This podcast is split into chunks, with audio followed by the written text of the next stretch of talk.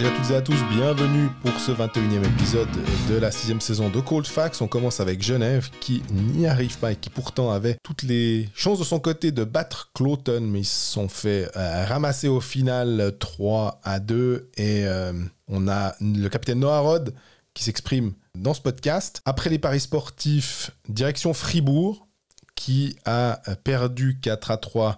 Un match de très bonne facture contre Zoug, mais les émotions ont été mal contrôlées du côté fribourgeois.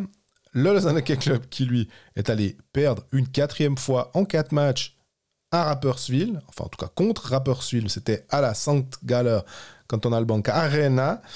Euh, on verra l'impact de Salomé Ki aussi. À Bienne, qui a été battu par euh, Berne mardi soir. Là, on va discuter aussi hein, de la blessure de Noah Delémont, on a des questions intéressantes à ce sujet. On termine avec Ajoie, l'importance ou en fait le non-impact des joueurs suisses. Et on termine avec le cas euh, Formenton euh, qui a été inculpé par la police canadienne dans le cadre d'une affaire qui remonte à deux mille dix-huit.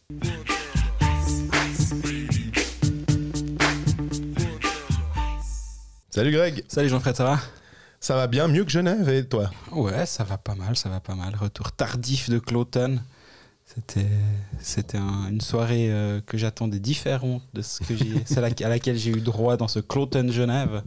Puis du coup, peut-être je te propose qu'on commence directement par, par ce match et par le champion en titre qui, qui a, qui a quoi, qui a hypothéquer ses chances en tout cas de finir top six ou qui a abandonné ses chances de finir top six ? Alors hypothéquer, je dirais, parce qu'il a dans le...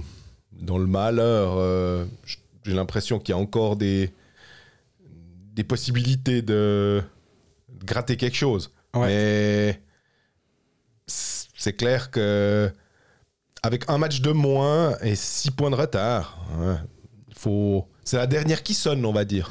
Ah ouais, c'est plus que la dernière là. Hein. C'est... Surtout que devant, il y a des équipes qui vont pas si mal. Hein. Berne, moi, j'ai pas l'impression qu'on les revoit actuellement. Euh, malgré le fait qu'ils n'étaient pas forcément incroyables, euh, bah, pour cette conta- constater qu'ils gagnent quand même des matchs de temps en temps. Lugano, c'est une vraie équipe. Derrière, surtout, c'est ça. Parce que là, on parle de devant. Mais derrière, il y a Davos qui a deux matchs de moins. Il mm-hmm. y a Bienne qui a un match de moins. Et toutes ces équipes sont virtuellement à la hauteur, voire devant Genève.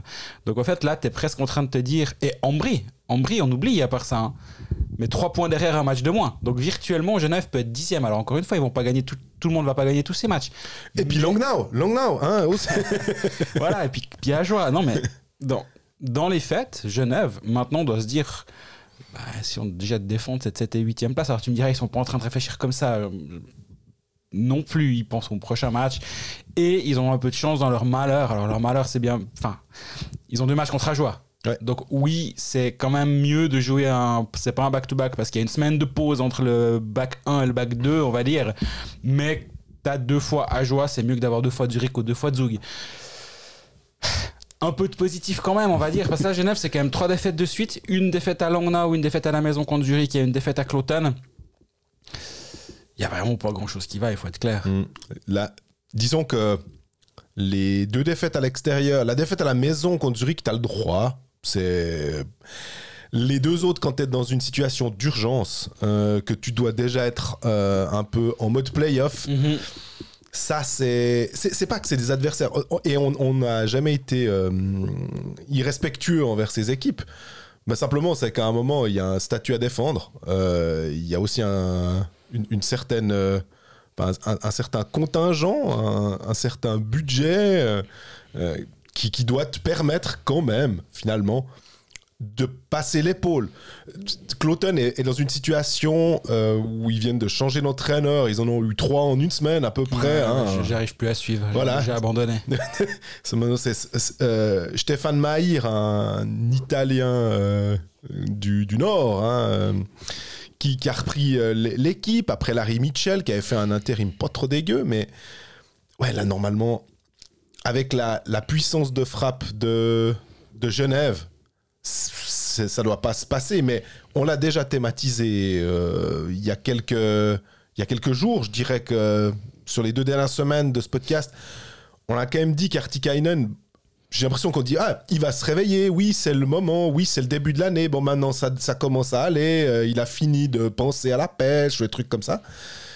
Reste que ça, c'est, c'est toujours pas euh, effectif. Euh, Maninan, il est super bon, mais on dirait que ça manque un peu d'impact.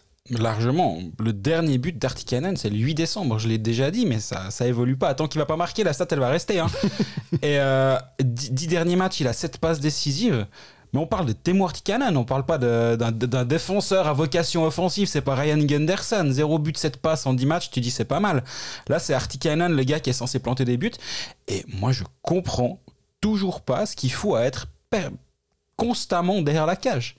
En powerplay, il est derrière la cage, il est tout le temps derrière. Et alors euh... que normalement, c'est devant la cage qu'il est un peu plus ah, efficace. Bah, clairement. Et je, je, ouais, je, je ne comprends pas ce, son, son jeu, finalement. Et c'est pas que lui le problème, mais il y, y en a d'autres dans cette équipe de Genève.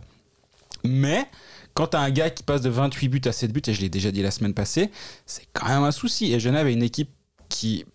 qui, qui peine offensivement. C'est... J'ai regardé sur les dix derniers matchs, c'est l'équipe qui a le plus gros volume de shoot à cinq contre cinq. Tu dis, wow, c'est la quatorzième, la, plus, la quatorzième en termes de dangerosité des shoots. Ouais, donc le la fait, dernière. Voilà, tout simplement. Et donc, pff, les, les, les tirs sont là. Puis après, à la fin, on peut dire, ouais, ils le disent pas. Hein. Ouais. Bah, on a tiré trente-sept fois au but à dix-sept. Ouais, bah, en fait, s'il y a dix-sept, euh, dix-sept grosses occasions et trente-sept tirs de la bleue euh, pas masqués, euh, ça va, ça va pas changer grand-chose euh, au, au nombre de buts. Et euh, Genève a cent seize buts marqués c'est, depuis le début de saison en quarante-trois matchs.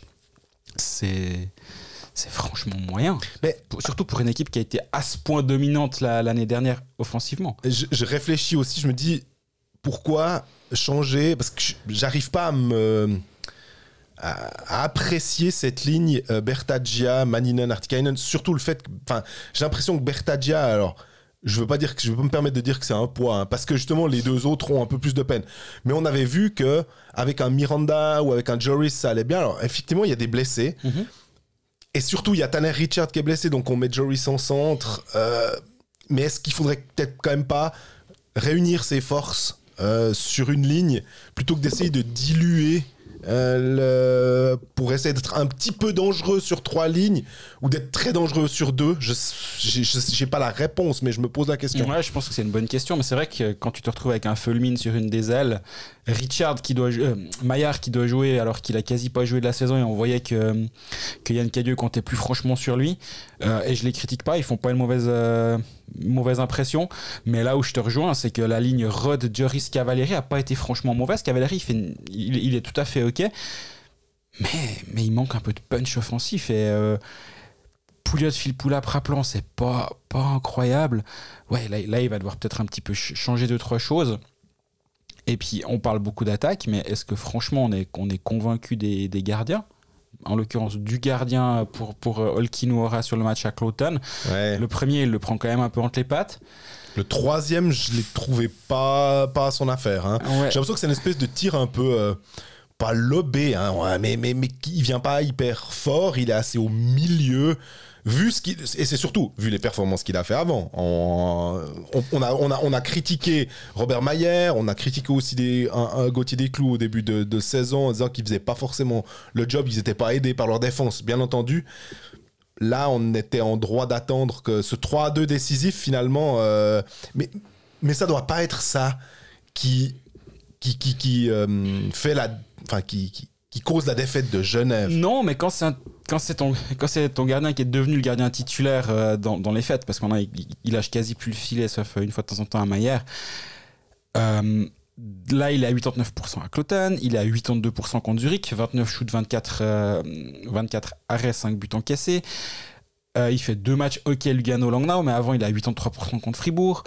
Ça fait un moment que Olkinuora est pas franchement ouf. Derrière, t'as Maillère, c'est pas non plus euh, c'est pas l'assurance touriste, c'est le pire gardien de la ligue en termes de pourcentage d'arrêt.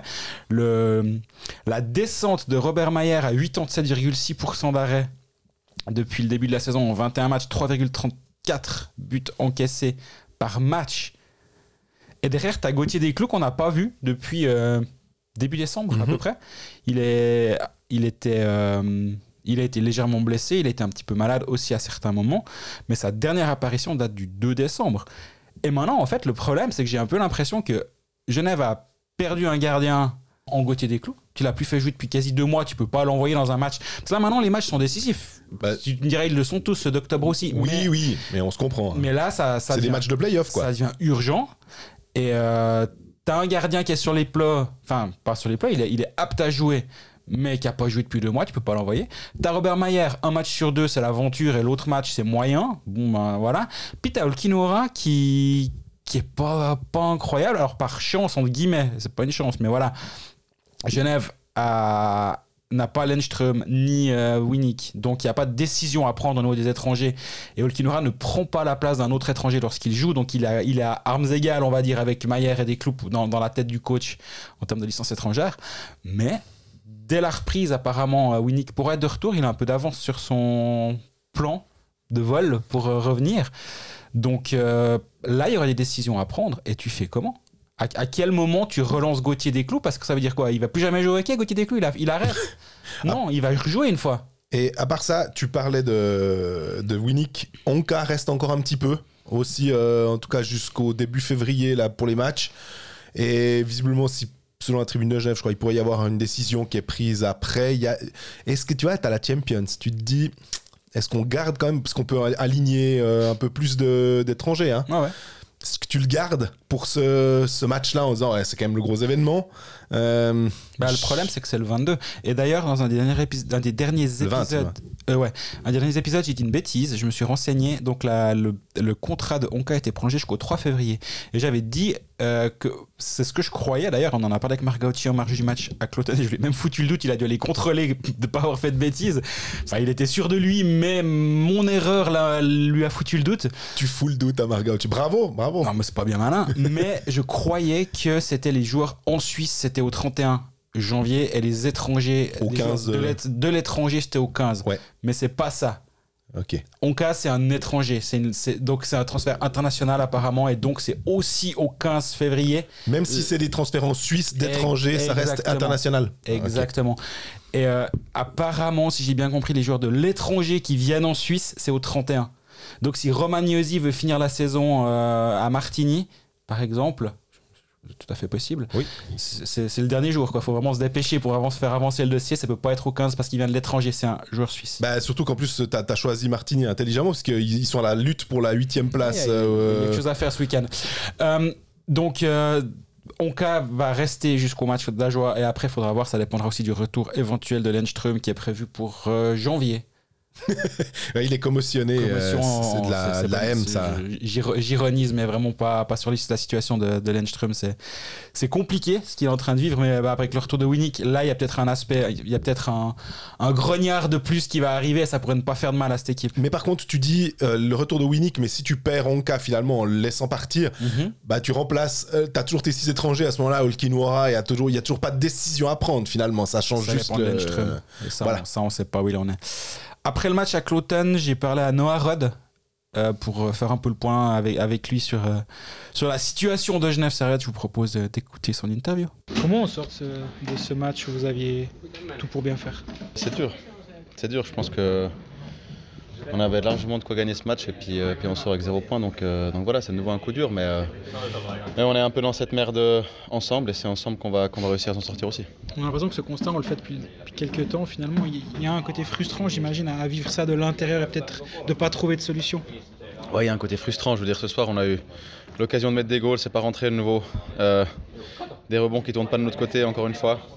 Et, euh, et voilà, il ne faut pas qu'on serve de ça comme excuse. Il faut qu'on trouve des solutions. Il faut qu'on, faut qu'on règle aussi les, tous les petits détails euh, où on se prend les buts stupides dessus. Mm-hmm. Et puis, euh, puis c'est comme ça qu'on va se sortir. Après, voilà, si on avait tous la, si on avait une solution miracle, on la ferait tout de suite, hein, c'est clair. Mais, euh, mais non, c'est pas facile. Mais le seul moyen de, de s'en sortir, c'est de continuer à travailler et de régler les, les problèmes qu'il y a. C'est facile de faire abstraction du contexte et de penser juste au prochain match et de ne pas penser à, au top six, à, aux adversaires, et cetera. Ou toi, tu arrives vraiment à le faire? Non, moi j'arrive, je veux dire, on a besoin de points, donc, euh, donc chaque match, il faut, faut se concentrer dessus à fond et pas penser plus loin. Et euh, voilà, on arrive à un moment où maintenant, il bah, faut, que, faut que nos playoffs commencent maintenant. Quoi.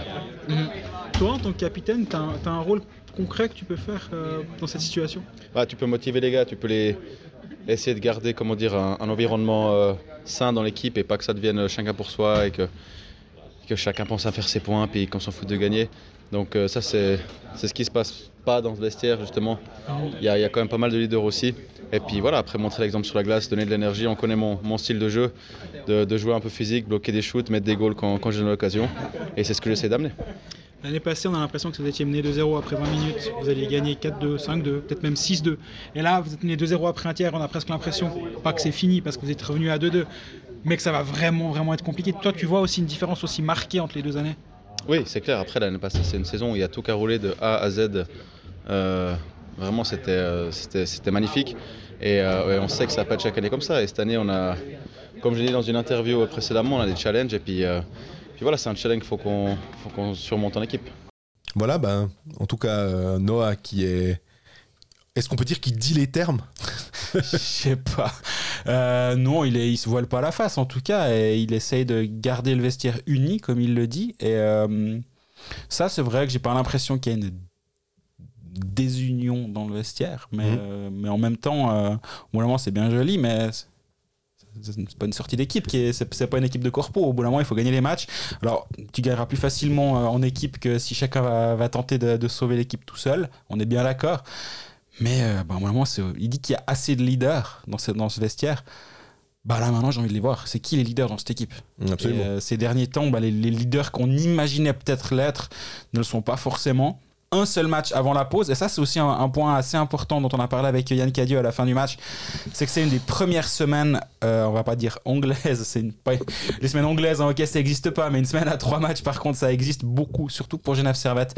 Et cette semaine, Genève, justement, n'a que deux matchs. Il y avait ce match à Cloton, et il y a la réception d'Ajoie samedi, vendredi off. Euh, Genève a beaucoup, beaucoup, beaucoup enchaîné, c'est pas une excuse au moment de, de, de se lancer dans la Ligue des Champions. Euh, c'était une évidence que tôt ou tard il y aurait un enchaînement de matchs si tu veux en finale. Bah maintenant ils sont en plein dedans, ils doivent l'assumer, ils l'assument clairement, ils prennent pas ça comme excuse, mais nous on a le droit de le dire que ça doit pas être évident d'enchaîner à ce point.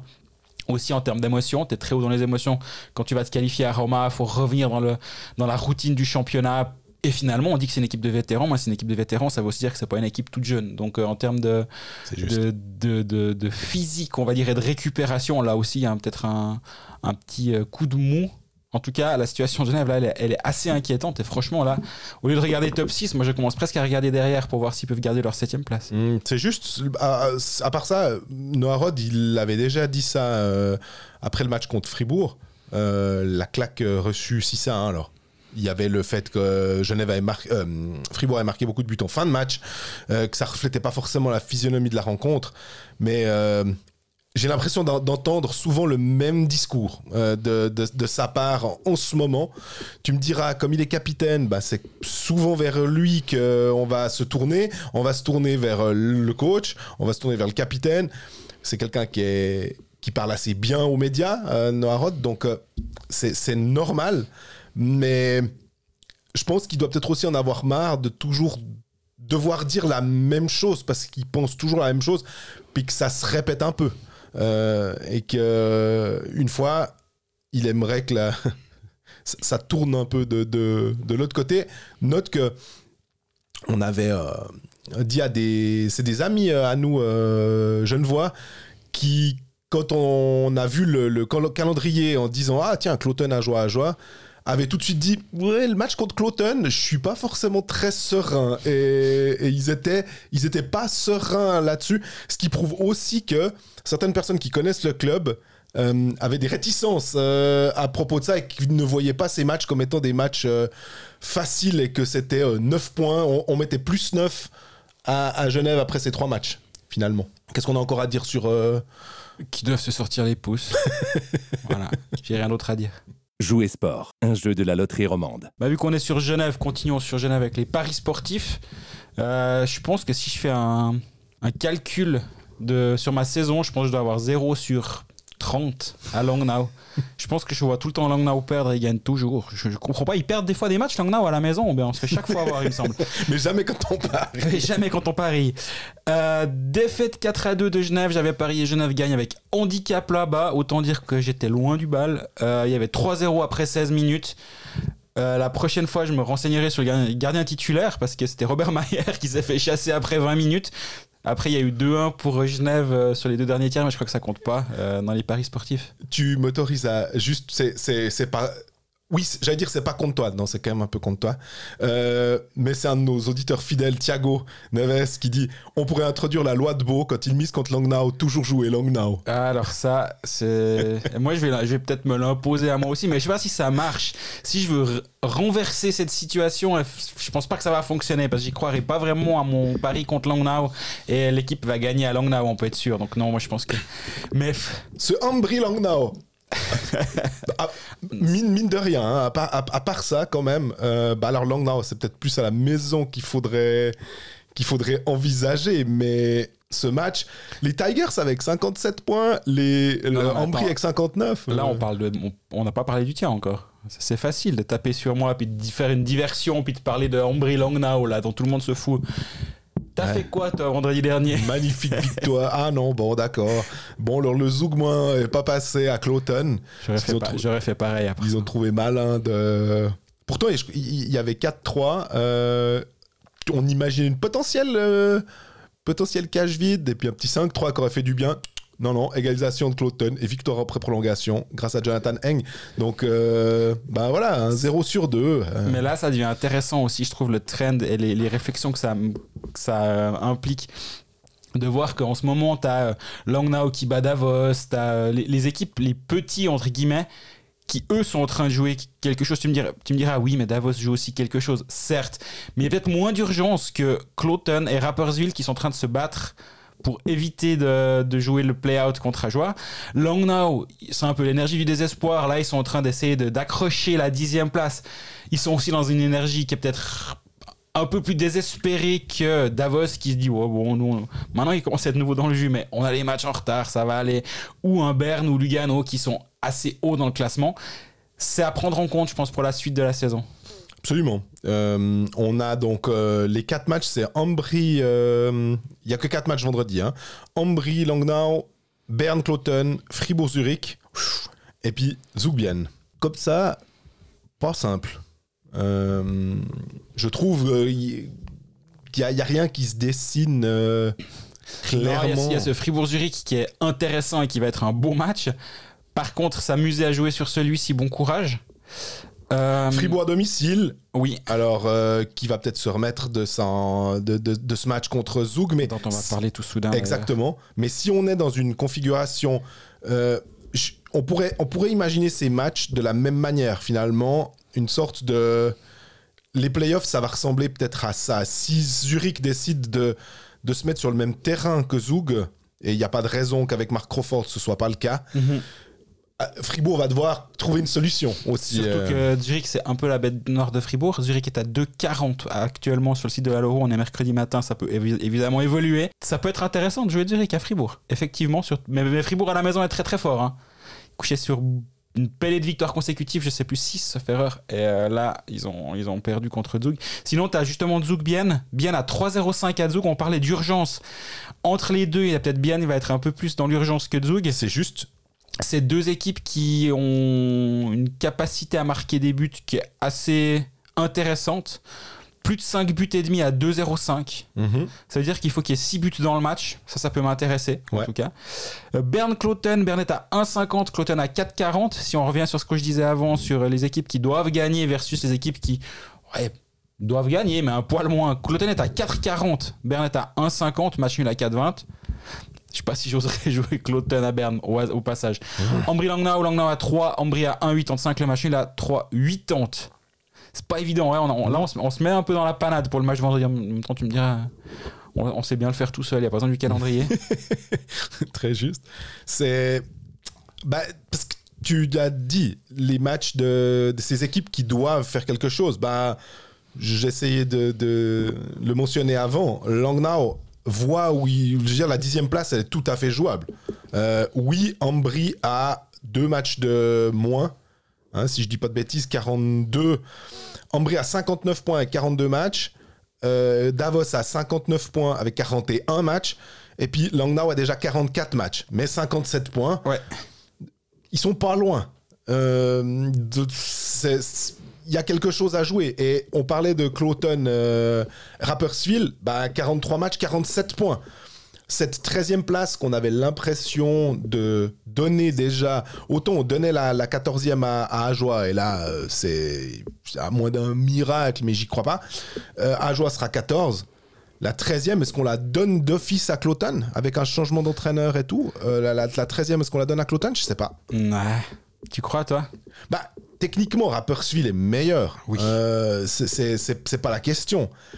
Mais Rappersville, à part quand tu joues contre Lausanne, qui est, c'est, c'est, ça permet de se relancer, mais derrière, ils n'arrivent pas à, à forcément enchaîner. Donc, euh... ouais, je pense qu'on va être embêté. Mais moi, je suis assez convaincu de moi. Je vais jouer Zoug Bienne, over cinq buts et demi à deux zéro cinq.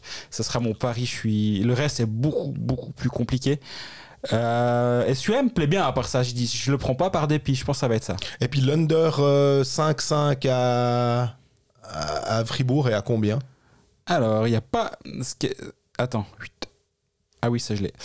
Moins de cinq virgule cinq, t'es pas bien, un virgule cinquante-cinq. Ah ouais. Il va falloir jouer moins de quatre virgule cinq ouais. à deux zéro cinq. Ouais. C'est bas, hein? Ouais, c'est bas. Ça voudrait dire un, un, quoi, un deux deux, avec que quatre buts, quoi. Exact. Donc, euh, je Je pense qu'il pourrait peut-être y avoir une deux bonnes défenses qui s'annulent, mais là, euh, je voulais quand même jouer un peu plus safe et ça, ça m'embête un peu. Ouais.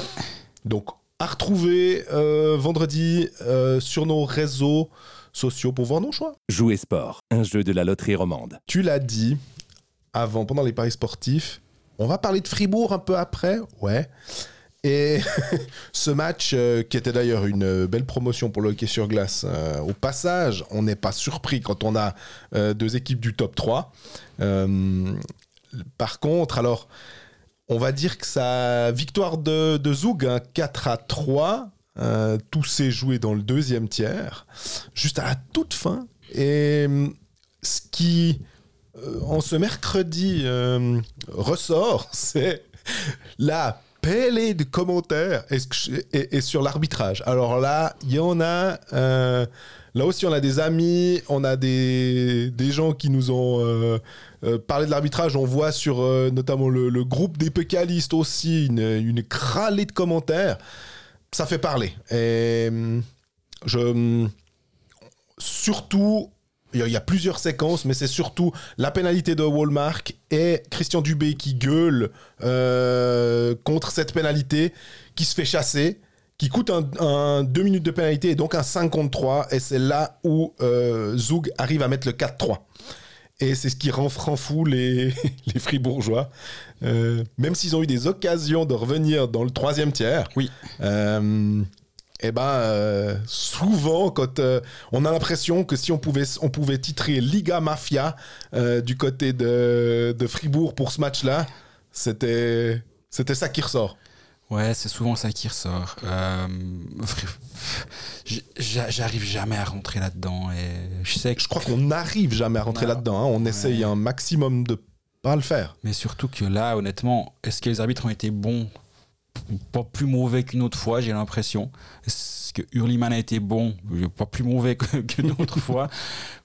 Euh, je sais pas, y a, j'ai un peu l'impression que Dubé a un peu pété sa case aussi tout seul. Euh, dans... Il s'est excusé, hein, d'ailleurs. Il s'est excusé, ce qui n'est pas un, pas un mauvais signal finalement par rapport à ce qu'on dit, tu vois. Non, Fribourg fait un gros match contre Zoug. Fribourg a plus de quatre expected goals à trois pour, euh, pour Zoug. Euh, huit Euh, quatre-vingt-quinze pour cent du temps, Fribourg doit gagner ce match, vu, vu comment ils l'ont dominé à cinq contre cinq, soixante-six pour cent si on prend toutes les situations spéciales. Euh, Fribourg a dominé, Fribourg a fait un gros match, un excellent premier tiers, ne, ne menait que un zéro. Que un zéro après un tiers. Deuxième tiers, ils ont été vraiment dans le dur. Le problème, c'est que Zoug a été très opportuniste dans le deuxième tiers. Et toute la dernière période, Fribourg a été dominant, s'est créé beaucoup d'occasions de but, on n'a pas été capable de marquer. Euh, il y a douze tirs cadrés dans le dernier tiers à trois pour Fribourg. Si Fribourg doit aller chercher quelque part le, la défaite contre Zoug, c'est pas les arbitres, c'est pas M. Hurliman, c'est pas euh, je ne sais qui. Déjà, moi, je déteste quand on isole un arbitre.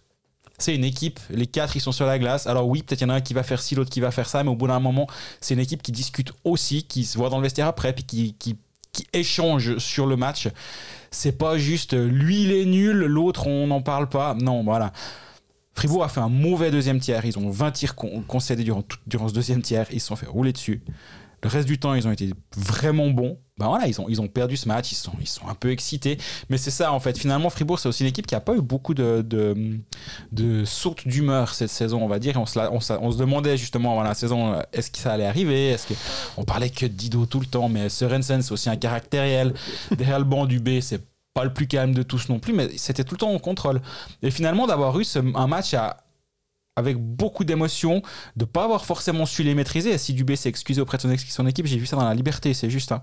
Wow. C'est Mar- Maroyer qui le dit dans ouais, La Liberté. Exact. Euh, c'est aussi qu'il s'est peut-être rendu compte que l'énergie était dans, était pas dirigée sur les, sur les bonnes choses, à savoir à sur marquer les buts et être incisif devant le but adverse. Et si tu perds ton temps à brailler sur les arbitres, sauf si tu t'appelles Nathan Richard, ça fait partie de ton jeu, mais les autres, c'est moins facile de, de rester en contrôle tout en gueulant sur l'arbitre un chiffre sur deux, ou voire deux sur deux. Lui arrive à le faire. Nathan Richard à Fribourg, visiblement, c'était un peu plus compliqué. Les arbitres ont été franchement pas... Ils n'ont pas été exceptionnels, mais j'ai rien vu où je me dis, mais mon Dieu, ils ont truqué le match, ou des trucs qu'on lit. Et, et je pense qu'à ce micro, on fait vrai. Enfin, c'est pas qu'on fait attention, c'est qu'on est convaincu de ce qu'on dit et de, qu'il faut arrêter. Et moi, il y a vraiment un truc que je, je crois qu'un jour, je vais, prendre, je vais prendre une matinée pour ça, mais je vais aller lire les forums alémaniques après les matchs Langnau Zoug, voir si on nous explique aussi en, en, en longueur de journée que oh là là, tout est pour Zoug, les impôts, les machins. Non, mais j'ai l'impression que c'est, c'est systématique. Et quand c'est pas Zoug, c'est Lugano, les riches. En fait, ce complexe d'infériorité, on, j'ai l'impression qu'on, qu'on se nourrit de ça aussi en tant que, en tant que roman. Bah voilà. Au bout d'un, au bout d'un moment, bah, est-ce, est-ce, qu'on l'a, est-ce que la, l'année passée, euh, Genève a...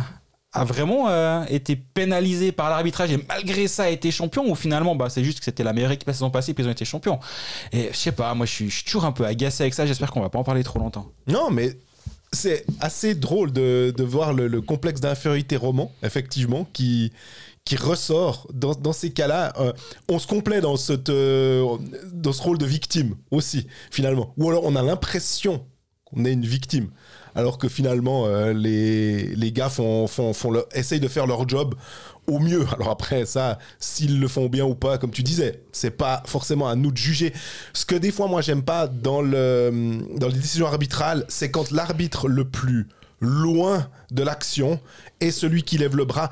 Bien sûr, il y a des angles différents. Tout d'un coup, il voit quelque chose. Et quand on voit le ralenti, on se dit « Ah ouais, on comprend mieux euh, ». Mais des fois, il y a des cross-checks qui se font devant les yeux quand on voit le ralenti. Mais là encore, on voit le ralenti. C'est pas à vitesse réelle. Euh, au moment où on a en un dixième de seconde, on doit prendre une décision.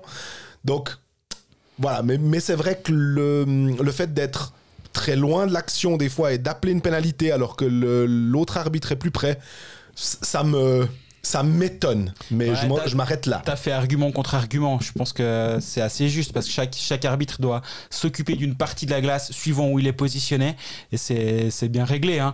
Donc finalement, moi aussi, c'est vrai que des fois, je, je, je hausse les épaules en disant mais attends, lui, il est à soixante-trois mètres de l'action, l'autre, il est à un mètre cinquante. Ouais, mais en même temps, il n'est pas, pas en train de regarder ça, il est en train de regarder ailleurs. Donc euh, ça, pour moi, c'est pas forcément un, un problème. Mais euh, on parle de hockey. Hey. On peut parler de Wallmark. Je, j'ai noté quand même. Euh, ouais. quinze points en dix matchs. Ouais. huit goals. Euh, je me rappelle au début de saison, euh, quand euh, bah, on, on avait fait les, les, les rosters et les, les équipes, euh, toi, tu avais dit hm, Wallmark, j'aime beaucoup cette signature. Absolument. Euh, vous verrez quand même, normalement, par rapport à, à ce qu'il a réussi à Zurich, faire à Zurich, mais à Zurich, voilà. Au début, il y avait euh, euh, Grönborg. Après, il y a eu Mark Crawford. C'était pas forcément le même entraîneur qui demandait la même chose. Donc là, avec Dubé, ils ont été le chercher. Ils ont pensé, ça, ça, ça devrait jouer pas si mal que ça. Et, euh, Sørensen a aidé. Voilà. Et Wallmark, euh, en ce moment, il est à quarante-deux, quarante-trois matchs. Je sais plus bah, le nombre de... Je crois qu'il a raté au quarante-deux même. matchs, trente-huit points. Il a quinze points sur les dix derniers matchs. Et il est, voilà, c'est ce que ouais, je disais, huit goals. Et il est meilleur que l'année passée au terme de points, où il a déjà atteint son total de points l'année passée, alors qu'il reste encore euh, ouais. neuf matchs. Il était à trente-sept points l'année passée. Bon, on voilà. se rappelle, il avait fait un point par match pendant les vingt-cinq premiers matchs, puis après, ou même plus d'un point par match.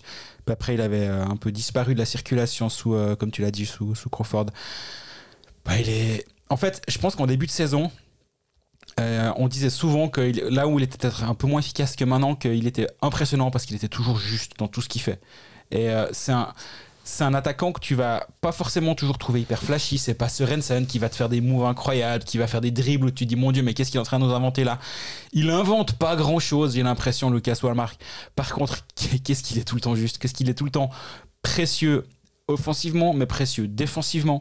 Il est, il est, c'est un, c'est un vrai joueur de d'équipe qui gagne des matchs, j'ai l'impression. Et euh, au moment où ils l'ont engagé, c'était clairement pour euh, ce rôle de stabilisateur. Il fallait remplacer euh, David Dernay. Mm-hmm. C'est pas du tout le même rôle. C'est pas du tout le même. C'est, c'est un peu le même genre de rôle, oui, mais c'est pas le même genre de joueur. Absolument. Euh, Wallmark est physiquement un peu plus. Il, il fait pas, il fait pas un un mètre quatre-vingt-dix. Hein. Il a un huit virgule trois et un huit virgule un kilos selon Elite Prospect, pour citer Roland Gué. Il l'a sûrement dit une fois. Euh, mais il, il est quand même physiquement plus présent que, que David Dernay. Il est un peu moins rapide, j'ai l'impression, ou du moins il, il patine peut-être un petit peu moins, mais chaque coup de patin, j'ai l'impression qu'il est, il est, pensé, cal- il ouais. est calculé, pensé. Et euh, moi, moi, j'aime vraiment beaucoup, beaucoup ce joueur, et je suis pas surpris que, euh, que ça fonctionne à ce point euh, cette saison du côté de Fribourg. Maintenant. C'est vrai que Sørensen a pris pas mal la lumière cette saison. Il est, il est à vingt-sept buts, c'est, enfin, c'est extraordinaire. Il me semble qu'à chaque match, on est en train de se dire mais est-ce que, est-ce que ça va s'arrêter un jour? Visiblement pas. Et euh, mais là, ouais, t'as, t'as raison de mettre ce joueur en avant, je pense, parce que si Fribourg va bien, c'est aussi en partie, et euh, beaucoup en partie, euh, enfin beaucoup, grâce à Lucas Wallmark. Tu peux le mettre avec n'importe qui, il est bon, j'ai l'impression. Toute la saison, quand il, même quand il y avait des changements de ligne ou autre, il était hyper fiable. Et finalement, c'est ce que, c'est ce que t'attends de lui. Bah, le duo avec Sørensen fonctionne bien, à tel point qu'on avait un trio avec Nathan Marchand à un moment qui allait bien. Et Nathan Marchand qui est de retour de blessure, qui a été, euh, qui a été remis avec les deux Suédois. Hein. Absolument. Ce qui fait que bah, Kylian Mottet, qui avait connu une bonne passe, euh, se retrouve treizième attaquant. Et qu'est-ce que toi, tu, tu penses de ça? Parce que est-ce que Marchand a tellement mérité ça, ou est-ce que finalement Kylian Mottet a mérité cette, euh, cette rétrogradation Euh, selon ses matchs, euh, est-ce que, parce qu'on sait ce qu'il est capable de faire offensivement, mais maintenant sur un travail de ligne en plus avec deux joueurs suédois, alors tu me diras euh, Sørensen il est suédois mais il est tellement flashy que peut-être que pour revenir défendre des fois il, il va peut-être être un, bah, il est tellement bon offensivement que voilà euh, et qu'il faudrait peut-être un gars à côté. euh, est-ce que, qu'est-ce que, est-ce que Mottet est pas assez bon défensivement en ce moment? C'est... surtout offensivement, il avait, il avait euh, un point sur les cinq derniers matchs euh... Qu'il a, qu'il, avant, le, avant sa, sa mise à l'écart ou sa rétrogradation, comme tu as comme l'as dit avant, où il joue que sept minutes contre Zoug, mais avant il a, il a un but, zéro passe décisif sur les cinq matchs précédents. Je peux imaginer que Christian Dubé s'est dit ben voilà, la ligne avec Marchand au début de saison elle était vraiment pas mauvaise, euh, avec euh, Wallmark et puis euh, Sørensen. Du coup, euh, pour, pourquoi ne pas revenir à ce qui avait fonctionné? Marchand a quinze points en trente-quatre matchs. C'est pas si mal quand même. Mmh. C'est justement là, là où je, je rejoins ce que tu dis, c'est que Nathan Marchand, ça va être un joueur qui a, qui a une vraie euh, intelligence défensive aussi, c'est juste. Et avec, avec Sørensen, peut-être que t'as, t'es pas trop de deux pour, pour, pour défendre hein, entre Wallmark et, euh, et lui. Mais t'as besoin de ces joueurs-là aussi. Enfin, je veux dire, on, on, on loue Sørensen. Ouais. Bah, en fait, tu peux pas tout avoir. Tu peux pas avoir euh, hein, vingt-sept goals, puis dire, ouais, puis défensivement, bah ouais, à un moment, il est de l'autre côté. Mais du... il est, je, je, par contre, il est, moi, je trouve que Sørensen, faut pas, faut pas sous-estimer son travail défensif. Absolument. D'ailleurs. Mais la ligne fonctionne bien. Pour moi, c'est pas, c'est pas absurde de revenir avec Marchand à cet endroit-là. Après, la, la question que tu te poses, c'est, mais est-ce que Mottet méritait peut-être une autre place que treizième attaquant? Peut-être, mais en même temps, Jörg, Valzer, Bignas, c'est une ligne qui est très défensive. Donc, est-ce ouais. que là, tu dois peut-être changer quelque chose? Moi, je le ferai pas. Dido, Schmidt, Sprunger. L'une des options, et euh, il y a une, euh, il y a eu un débat dans le groupe des Pécalistes hier autour de lui, c'est Sandro Schmidt. Est-ce que tu mets Dido au centre parce qu'il peut le faire? Et Schmidt, qui est pas, qui fait pas sa meilleure saison, il a fait des meilleures saisons que ça. Et là, tu mettrais un Kylian Mottet avec Sprunger et Dido, peut-être, mais en même temps, ou alors tu Sprunger le met treizième ouais. parce qu'il peut amener du power play, mais ouais. en même temps, est-ce qu'il fait une mauvaise saison? Je dirais pas non plus. C'est pas évident de, de trouver la, le bon équilibre. Maintenant, cette rétrogradation-là est aussi liée au fait qu'André Vikov a gagné sa place dans une des lignes offensives. C'est très juste. On se rappelle qu'au début de saison, il était en quatrième ligne. Et maintenant, il, il s'est rendu incontournable avec Berchi et Delarose, ce qui est quand même la belle histoire, à part ça, de, de ces derniers temps. Du coup, t'as Bikov qui rentre dans une des lignes, puis t'as les autres qui fonctionnent bien, puis il faut bien le, le, trouver une... Une, une, une combinaison, ouais. Pour, pour avoir qui va être treizième. Puis moi, moi je ne verrais aucun sens de, de, de sortir Bignas de l'alignement. Par exemple, ce serait un peu le, la victime facile. Tu mets le jeune en treizième. Ouais, mais, pour, mais, mais dans moi, le rôle, tu le, tu le disais très justement. Moi, en aile de quatrième ligne, je ne vois pas le truc. Non. Donc, euh, c'est, c'est vrai qu'il y a presque... Abon, pas abondance de biens, parce que je n'ai pas l'impression que Fribourg a une équipe d'une profondeur folle. Mais quand tout le monde est en santé, ben, y a des décisions à prendre. Puis là, actuellement, c'est, c'est Mottet qui en fait les frais. J'ai l'impression que c'est souvent Mottet qui en fait les frais euh, du côté de Fribourg. Donc là, on a un peu une... Euh, Un, un retour euh, à la normale, à savoir Mottet qui est de nouveau dans, dans, les, dans les mauvais papiers de Christian Dubé. Ouais, mais tu l'as dit aussi, c'est... Bikov, il a, il, il a mérité sa place plus haut, en fait. C'est, c'est... Là, Dubé, il joue aussi la... Je sais pas si on peut dire la main chaude, mais tu te dis, bah, j'ai une ligne qui fonctionne bien. Euh, ça, des fois, c'est cette ligne-là qui débloque la situation. Des fois, c'est la ligne avec Wallmark. Des fois, ça peut être Dido, Sprunger, Schmidt. Euh, des fois même Valzer a été bon. Donc, absolument, il fait une très belle saison Valzer au passage. Donc, donc finalement, qu'est-ce que, qu'est-ce, est-ce que tu veux tout casser pour absolument vouloir mettre le joueur parce que bah, peut-être qu'il a un salaire plus élevé ou parce que lui c'est un, un, un, un marqueur de quarante quarante-cinq points normalement en, en temps où tout va bien. Bah... Euh, les choix, je trouve que et, et le classement parle en faveur de Christian Dubé, de dire jusqu'à preuve du contraire, il n'a pas fait si mauvais choix. Euh, donc, à un moment, c'est aussi à, à Mottet peut-être de, bah, de nouveau d'essayer de retrouver sa place dans le monde, de se rendre indispensable peut-être en étant. Euh, s'il suffit qu'il marque un ou deux buts sur un powerplay puis qu'il montre que euh, il, il est bon, ça forcera peut-être la main de Dubé de, de rechanger son, son système, mais. Sinon, ma foi, c'est comme ça, quoi.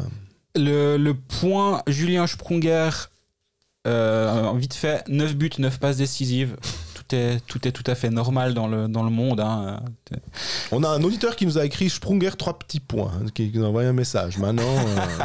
oui, d'accord. Mais là, il s'est, il s'est rendu compte qu'il avait neuf buts euh, et six passes décisives euh, il n'y a pas longtemps. Donc, on doit voir s'il a mis trois assists parce qu'il s'est dit non, non, non, non.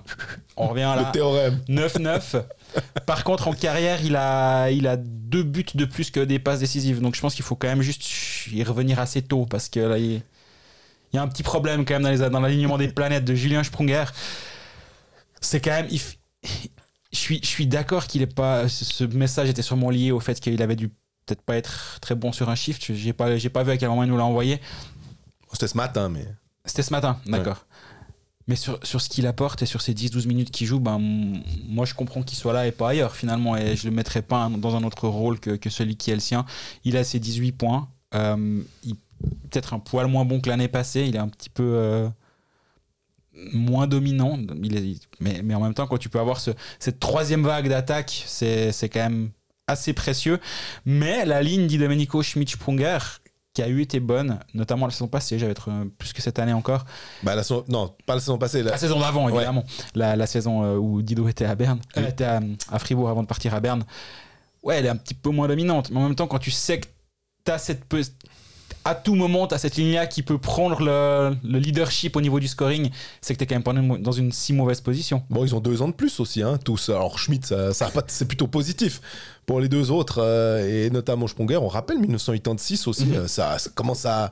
Euh, on parlait de Genève avec, euh, en disant, oui, il euh, y a de l'expérience, mais les vétérans, les vétérans, puis tu disais, euh, bah ouais, il faut aussi se, se, se remettre, et même en faisant de la cryo, même en faisant des, des, des tas de soins incroyables, à un moment, le corps... Euh, Je vais pas... Le corps, il dit non, hein, pour reprendre Camelot. Au classement, Fribourg est deuxième avec quatre points d'avance sur Zoug, un match de plus. Donc, virtuellement, même si ce match est remporté par Zoug, Fribourg est à la deuxième place.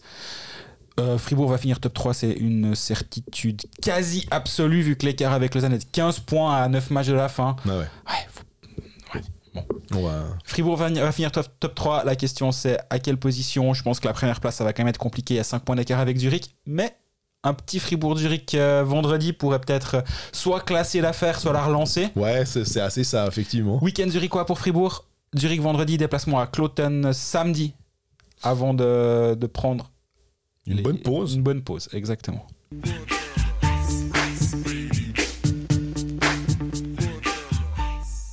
parlais du théorème Sprunger, autant de buts que de passes décisives durant toute sa carrière ou presque. Il y a d'autres théorèmes qui vont bien, c'est Lausanne perd contre Rappersville. c'est, c'est terrible. C'est... Mais encore une fois, hein, on parlait des paris sportifs, alors c'est plus le, l'endroit, mais je me suis quand même de nouveau fait avoir. Okay. Avec le, le théorème de toute série qui se prolonge, se rapproche de son terme, je me suis dit c'est bon, là, Lausanne ils sont solides, offensivement ils apportent, ils, ils, vont, ils vont assez bien, ils doivent rebondir après un match à Lugano qui n'était pas franchement ouf. Ah, c'était un des plus mauvais matchs de la saison, je, je pense. Je crois qu'on peut le dire. Ah, tout est bien, ils vont aller gagner à Rappersville. Bim. Et pourtant alors, autant le match contre Lugano, tu peux dire passer à travers. Il y, y avait franchement... Euh, l'effort semblait pas être là, il se faisait marcher dessus par Lugano par moment, alors que normalement Lausanne, euh, ça veut pas dire qu'il n'y a pas d'action euh, contre eux, mais ils se font pas marcher dessus. J'ai l'impression qu'à un moment ils arrivent à reprendre le lead dans le match et que le, le, le flow est plutôt en faveur, en leur faveur. Mmh. Contre Lugano, c'était pas le cas. Là, contre Rappersville, notamment au premier tiers, ils auraient mérité de gagner euh, ce premier tiers, de mener en tout cas un à zéro, ça c'est clair. Et que cette dynamique-là aurait potentiellement changé euh, quelque chose. Mais bah, ils n'arrivent pas à marquer. Ils, ils butent sur un gardien qui était bon, mais qui n'était pas exceptionnel. Ils tirent sur le poteau. Il y a une action de Raffle incroyable où il fait un solo euh, assez magnifique. Euh, et il tire sur le poteau à la fin.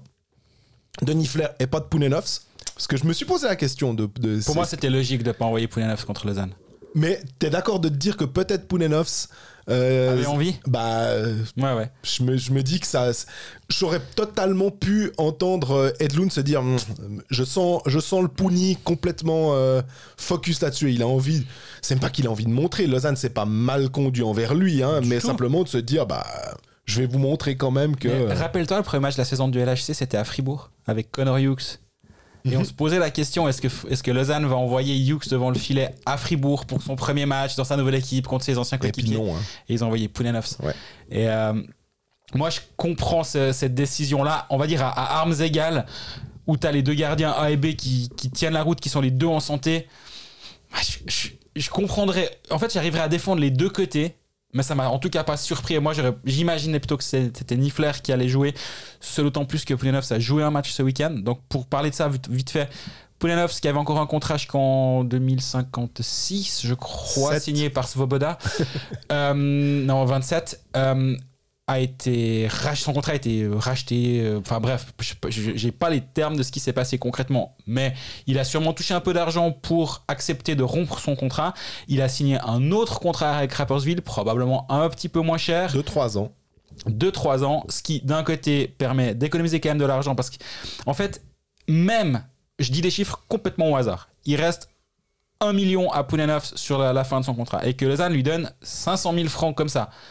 Bah, t'économises cinq cent mille. C'est pas, c'est pas parce que tu dois, ac- tu dois accepter de, de, de, de donner ton argent, je disais la, la, la Visa Goldfinger euh, pour, pour rigoler. Euh, c'est pas parce que tu dois accepter d'ouvrir le porte-monnaie pour te séparer d'un mauvais contrat que c'est pas une bonne opération. Je pense que c'est une bonne opération financière. L'année, pas, l'année prochaine, dans le budget, il y avait un montant X pour Pounenovs. Je, je ne le connais pas, mais je sais que c'était un montant très élevé. Et maintenant, il n'y a pas le montant X, il y a le montant qui a été décidé pour le rachat de son contrat et qui est moindre que X. Donc, Lausanne a gagné de l'argent. Je ne suis pas en train de dire que c'est une bonne opération financière. Non, non. Enfin, si c'est une bonne opération financière, ben, je ne suis pas en train de, de, de dire que Lausanne a gagné de l'argent. On a économisé, certes, ou on, on a perdu moins, on va dire. Mais c'est une bonne opération financière. Lausanne a gagné de la latitude pour l'année prochaine en se débarrassant du contrat de Pounenovs grâce à, la, à l'éclosion de, de Kevin Pache, j'allais dire de Cyril Pache, mais je me suis repris. Salutations à, je ne sais pas s'il nous écoute. Qui a un contrat aussi valable, donc il est déjà signé, donc exactement. Il y a pas, de, ah, il pourra peut-être y avoir une revalorisation, mais ma foi, le contrat est signé, donc euh, exactement. C'est... Donc là, le, l'opération financière du, du L H C est excellente, surtout que visiblement tu comptais plus sur Pounenovs. Avec Hughes et Pache, bah maintenant ça va, ça va être la, la lutte entre les deux. Il reste une année de contrat à, à Connor Hughes. Ouais, c'est ça aussi. Hein, et bon. Donc ça va être intéressant de voir comment ça évolue. Euh, Pache a été excellent sur ce qu'on a vu jusqu'à présent. Alors il a, il a, eu, une, il a eu un passage à vide l'autre soir, mais globalement il a été au-delà de tout ce qu'on pouvait imaginer quand il, a, quand il est arrivé devant le filet. Honnêtement, on l'a. soyons honnêtes, on l'avait pas vu jouer ou, ou juste des vidéos de temps en temps, mais trois fois rien. Il nous a épaté. Et visiblement, il n'a pas épaté que les, les journalistes en haut de la tribune, mais aussi le directeur du L H C qui a dit bah, ok, très bien, l'année prochaine, on te, on te met dans la, dans la une, et puis on n'a plus besoin de Poulineufs. Il part à Rappersville. Donc, ça, la parenthèse des gardiens est terminée, la parenthèse Poulineufs aussi. Et du coup, c'est un peu la, la, l'un des derniers gros contrats de Svoboda qui est parti. C'est un peu l'ombre. Tu payes aussi pour plus avoir cette ombre-là euh, qui, se, qui, se, qui plane sur la Boulogne Arena avec le contrat de Poulineufs. Il en reste encore un ou l'autre, mais... C'est... Ronald Skennins. Voilà. Hein, je pense qu'il reste Skennins. Et puis, euh, c'est à peu près... C'est à peu près tout, je dirais. Il pourrait euh... y avoir encore Giannazzi, je pense, qui a, ouais. qui a été prolongé sous l'ère Svoboda. Mais là, il n'y a pas grand-chose à dire. Euh, il accepte son rôle au, au bas de l'alignement des défenseurs. Mais en tout cas, l'information de la semaine concernant Lausanne, ce n'est pas la défaite à, à Rappersville, parce que ça, ce n'est pas, c'est pas un scoop. C'est, la, c'est, cette, c'est cette rupture de contrat. On parlait avant de, de, de situation justement des clubs qui jouent peut-être un petit peu moins quelque chose que d'autres. Et... Euh, on en parle dans les paris sportifs aussi pour avoir dans un coin de la tête que jouer Lausanne gagnant à Rappersville alors que Rappersville joue sa vie et Lausanne joue plus grand chose en ce moment parce qu'ils sont assez certains d'être quatrième voire cinq, mmh. mais bref, la place top six est vraiment pas assurée mais presque, il y a dix points sur Genève maintenant.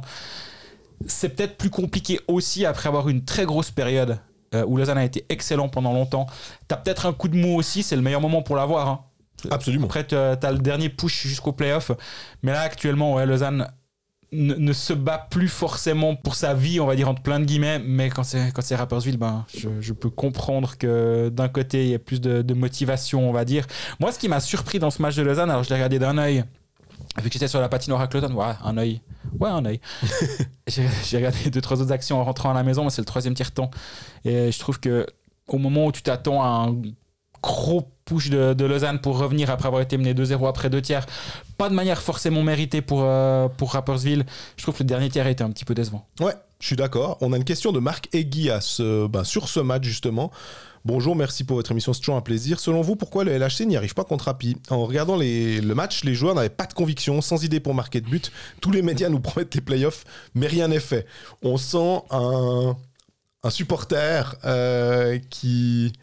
qui est précautionneux, qui ne veut pas quand même dire euh, à, à la Greg Beau, c'est bon, c'est top quatre, on est tranquille. Non, j'ai pas dit que c'était sûr, mais par contre, Lausanne, finalement, a, a, déjà, a pas réussi sa saison, dans le sens où c'est pas un, c'est pas un achievement, de... mais de finir dans le top six, d'être assuré d'aller en play-off, forcément, assuré, encore une fois, on doit toujours prendre des pincettes, mais dix points en moins de dix matchs, faut pas exagérer. Tu, tu le répètes, il faut passer, c'est pas simplement, c'est, c'est pas un duel entre. Il y a des clubs au milieu, il y a des clubs de derrière qui peuvent remonter. Enfin, voilà. C'est... Donc Lausanne a, a fait, a fait, une, a fait le nécessaire, disons, pour être tranquille maintenant et peut-être a le droit d'avoir un, deux matchs de suite un tout petit peu poussif, on va dire. Et même, comme tu l'as dit au tout début de ce segment, hein, sur les deux premiers tiers, euh, surtout sur le premier, mais même le deuxième, ouais, ouais. Vraiment pas mauvais.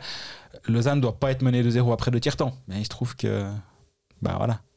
Moi, j'ai noté un petit truc euh, à côté de Rappe- Rappersville Bête Noire. Euh, j'ai noté le nom d'un joueur et plutôt que de euh, parler moi ce joueur, je vais prendre une question d'un auditeur euh, puisqu'elle est à propos de ça justement. Et je trouve que c'est très intéressant et que je pense que c'est, un, c'est un des, une des choses qui a à relever depuis quelques matchs. Bonsoir messieurs, merci pour vos analyses éclairées. Bon, euh, ça, ça c'est... Merci. Il n'écoute pas les paris merci sportifs. Merci Patrick. Après le match de Lausanne ce soir, je me demande si l'importance de Salomé Ki au sein de l'équipe et surtout dans le premier bloc n'a pas été sous-estimée par les suiveurs et les supporters. Je me réjouis de vous écouter après-demain à partir d'aujourd'hui avec un smiley qui se marre. Du coup, ça repousse. Du coup, ça repousse. Euh, bah, ouais, alors on a fait un on ou je, ou peu importe, on a parlé de Salomé Ki en faisant une sorte de mea culpa, en disant on ne s'attendait pas à ce qu'il soit à ce point euh, bon du côté de, de Lausanne que ce qu'il a été cette saison. Donc, euh, j'entends complètement ce que, cette question et cette remarque. Et euh, oui, il, il a... Je parlais de, de Kevin Page qui a épaté, je ne dirais pas qu'il nous a épaté Salomé Ki, mais c'est clair qu'à, t- qu'à côté d'un Soumela, bah Jason Fuchs, il ne fait pas la même, euh, la même impression, non. Et il ne fait pas le même boulot, ce n'est pas le même genre de joueur, ils, ils, ont, ils ont des rôles complètement différents. Et euh, on parlait la semaine passée justement de mettre ses catchs à cet endroit-là, et Je, je reviens peut-être là-dessus. Je me demande si ce ne sera pas le, l'option à terme. Ou alors un Raffle, mais j'aimais bien le, le, l'espèce de one-two punch qu'ils avaient en mettant euh, Raffle avec Jäger. Euh, c- c- je trouvais que, et Boson, je trouvais que c'était une ligne assez d'énergie comme ça, et que Raffle, euh, par son implication physique, mm-hmm. donnait... Euh, ce cinq pour cent de plus des fois dans les bandes où on voyait même Fuchs aller mettre des boîtes, on voyait ou essayer de mettre des boîtes, on voyait des joueurs qui traditionnellement étaient un petit peu plus, euh, je vais pas dire timides, mais on se comprend qu'ils sont pas connus pour ce jeu physique, essayer d'y aller un petit peu plus, et que c'était cet état d'esprit-là qui serait déterminant pour la, la fin de saison, avant même de parler des playoffs, et forcément après si tu es euh, dans des matchs qui comptent, bah, c'est ça qui peut faire la différence aussi. Moi, j'ai trouvé la ligne Boson, euh, Boson, Jäger, Raffle bonne euh, dans ce match à Rappersville. Mm-hmm. Les statistiques sont, sont d'accord avec ce que j'ai vu justement. Dans, là, là, là, je fais, j'aime bien avoir cet appui-là parce que quand tu regardes pas tout le match, c'est plus difficile de temps en temps. Mais sur ce que moi j'ai vu, je les ai chaque fois trouvés intéressants offensivement, et puis défensivement, ils tenaient bien la route. La ligne euh, Fuchs, Soumela, Apala. D'ailleurs, regarde. Je, ça m'intéresserait de voir, euh, je l'ai juste regardé comme ça, mais Soumela sur les cinq derniers matchs, euh, je sais plus quand euh, Salomé Ki est, est, est tombé au combat, mais ça doit, ça doit faire à peu près quatre matchs en tout cas qu'il est plus là, et euh, Soumela avant et Soumela maintenant, c'est assez impressionnant je trouve de voir, j'ai l'impression qu'il y a quand même une, une chute d'impact aussi, euh, Corsi et, et compagnie, ça génère moins. J'ai trouvé que cette première ligne était, était moins dangereuse, mmh. euh, finalement, alors que c'est trois bons joueurs. Euh, des fois, il avait mis Kovacs aussi, puis on a l'impression que Kovacs, bon, on parlait de contrats un peu, un peu spéciaux, il n'était pas aussi long que ça. Kovacs, il lui reste encore une année de contrat après ça. On sent que Lausanne aimerait peut-être... La, la Goldfinger. Alors... Est-ce que tu peux peut-être retrouver un, un club, euh, je sais pas moi, suédois, hein, au hasard, qui reprendrait euh, Kovacs ? C'est possible. Euh... Ouais, Kovacs, il a joué euh, les, deux, les matchs là, contre Ajoie et contre Lugano. Il a... Pas d'impact. Non, non tu, tu sens qu'il il, il, il avait le choix entre aller chez le dentiste ou aller à Lugano, puis il s'est dit, pff, j'hésite, bon, allez Lugano, mais sans conviction. Et ouais, il, il fait un peu peine à voir. Alors que... Je me rappelle, quand il a signé à Lausanne, on avait... En tout cas, moi, je, je me rappelle avoir dit que j'aimais bien cette signature. Oui. Et... Parce que je pensais qu'il avait... C- ce profil du, du gars qui a été... Euh, qui a eu une carrière difficile, qui a eu des problèmes extrasportifs. Euh, on en a parlé, on va pas en reparler. Euh, on va, on va, vu qu'on va aller te former maintenant après, ça n'a rien à voir pour ceux qui connaissent pas les ouais. histoires. Hein, c'est, c'est, c'est, c'est, c'est, c'est, rien, c'est rien de ce genre-là. Mais bref, peu importe, euh, qui a eu des problèmes, qui, euh, qui, ch- qui cherche ce nouveau départ après avoir fait deux bonnes saisons en Suède. Bah, moi, j'aimais bien ce, cette signature-là, j'aimais bien ce profil-là de, de, d'ailier buteur. Mais après, on m'a dit, ouais, mais tu verras, euh, si l'équipe gagne, il va être excellent. Si l'équipe perd, il va, il va être nul. Bah, en fait, même quand l'équipe gagne, j'arrive pas à le trouver excellent. Donc... Euh, Ouais, je, je pense que lui aussi, ça va être un, un contrat, t'as raison, que, qu'il va peut-être falloir essayer de trouver. Euh, surtout qu'on a appris qu'à peu près, il euh, y, y a un charter de Finlandais qui débarque à Lausanne. Mm-hmm. Ça, ça fait un moment qu'il n'y a pas eu de rumeur. Bah, je pense qu'Expressen est en, est en congé. Euh... Je sais pas si euh, ils, ils, ont, ils ont fait passer le message qu'il ne faut plus envoyer tout le monde à Lausanne euh, comme par le passé. Mais euh, toujours est-il que, le, ouais, là, pour revenir à la, la, la question de base, ça me donne une idée d'analyse pour ma newsletter, de peut-être voir l'impact euh, de Salomé Ki sur, le, sur ses coéquipiers. Je, je pense que ça pourrait être assez intéressant. Je t'avoue que c'était un peu le, le, le, le côté sous-jacent de mon, mon truc en me disant ce serait assez intéressant que Greg nous fasse une petite analyse de, pour voir euh, si ça se trouve, elle est peut-être pas... Euh, tu vas te rendre compte en regardant les, les, les, les chiffres que pff, tu te dis ouais non, ça, ça vaut pas la peine. Mais en tout cas, ça, ça mérite d'être... Euh, d'être observer pour voir s'il y a quelque chose à en tirer. Et c'est impressionnant, je trouve, de, de, de voir. Je sais pas si la, la, la meilleure ligne en Suisse, euh, je pense quand même que quand il y a eu euh, Turkaov, Carr, Joly, euh, en tout cas l'impact aussi au niveau des buts et tout, et au niveau du, du jeu, euh, le, tu disais aussi euh, Lugano c'est chouette à avoir joué, donc c'est un peu plus offensif. Les lignes fribourgeoises aussi qui marchent très très bien, celle-là elle marchait peut-être bien, mais on disait que Soumela avec son sept pour cent de, de réussite au shoot, s'il avait le double il y aurait eu plus de buts marqués. Donc, je pense pas que c'était la meilleure ligne de Suisse, en tout, mais en tout cas, c'était une bonne ligne. Et ça, ça, ça permettait de, d'ancrer un peu le, le Lausanne Hockey Club et de se dire, on peut voir venir. Et que, à, à lire dans ma newsletter, pour ceux qui sont pas abonnés, puis peut-être que je le... Je le... Si, si c'est pertinent, mais j'ai l'impression que ça le sera. Et Lausanne, les prochains matchs... Le prochain match avant la pause de l'équipe nationale... Je crois que c'est deux fois contre Bienne, c'est ça ? C'est une fois contre Bienne avant la pause, le samedi, et c'est après la pause contre Bienne. C'est le même back-to-back que Genève, qui, joue, qui ne joue plus qu'un match aussi avant la pause et qui fait un back-to-back pour Lausanne, c'est Bienne. Pas inintéressant ça aussi, avec un Bienne qui, qui revient fort. Mm-hmm. Bienne a un match de moins que Lausanne. Alors, on Dans, dans les faits, Bienne est à douze points Lausanne, c'est loin, mais on joue en deux fois l'un contre l'autre. Ça reste loin, mais un petit peu moins. Parce que euh, tu, tu peux vite te reprendre des points, disons. Et euh, bah, du coup, ça va nous faire une transition assez simple, je crois, pour la suite de notre épisode, ça. Exactement.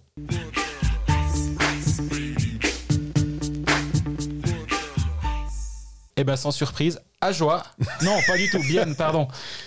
Tu, tu, tu, tu, tu m'as attrapé là, j'y, j'y ai cru. Je me, j'étais parti, je me voyais à la Raiffeisen, mais non, en fait, euh, c'est à la Tissot Arena qu'on est.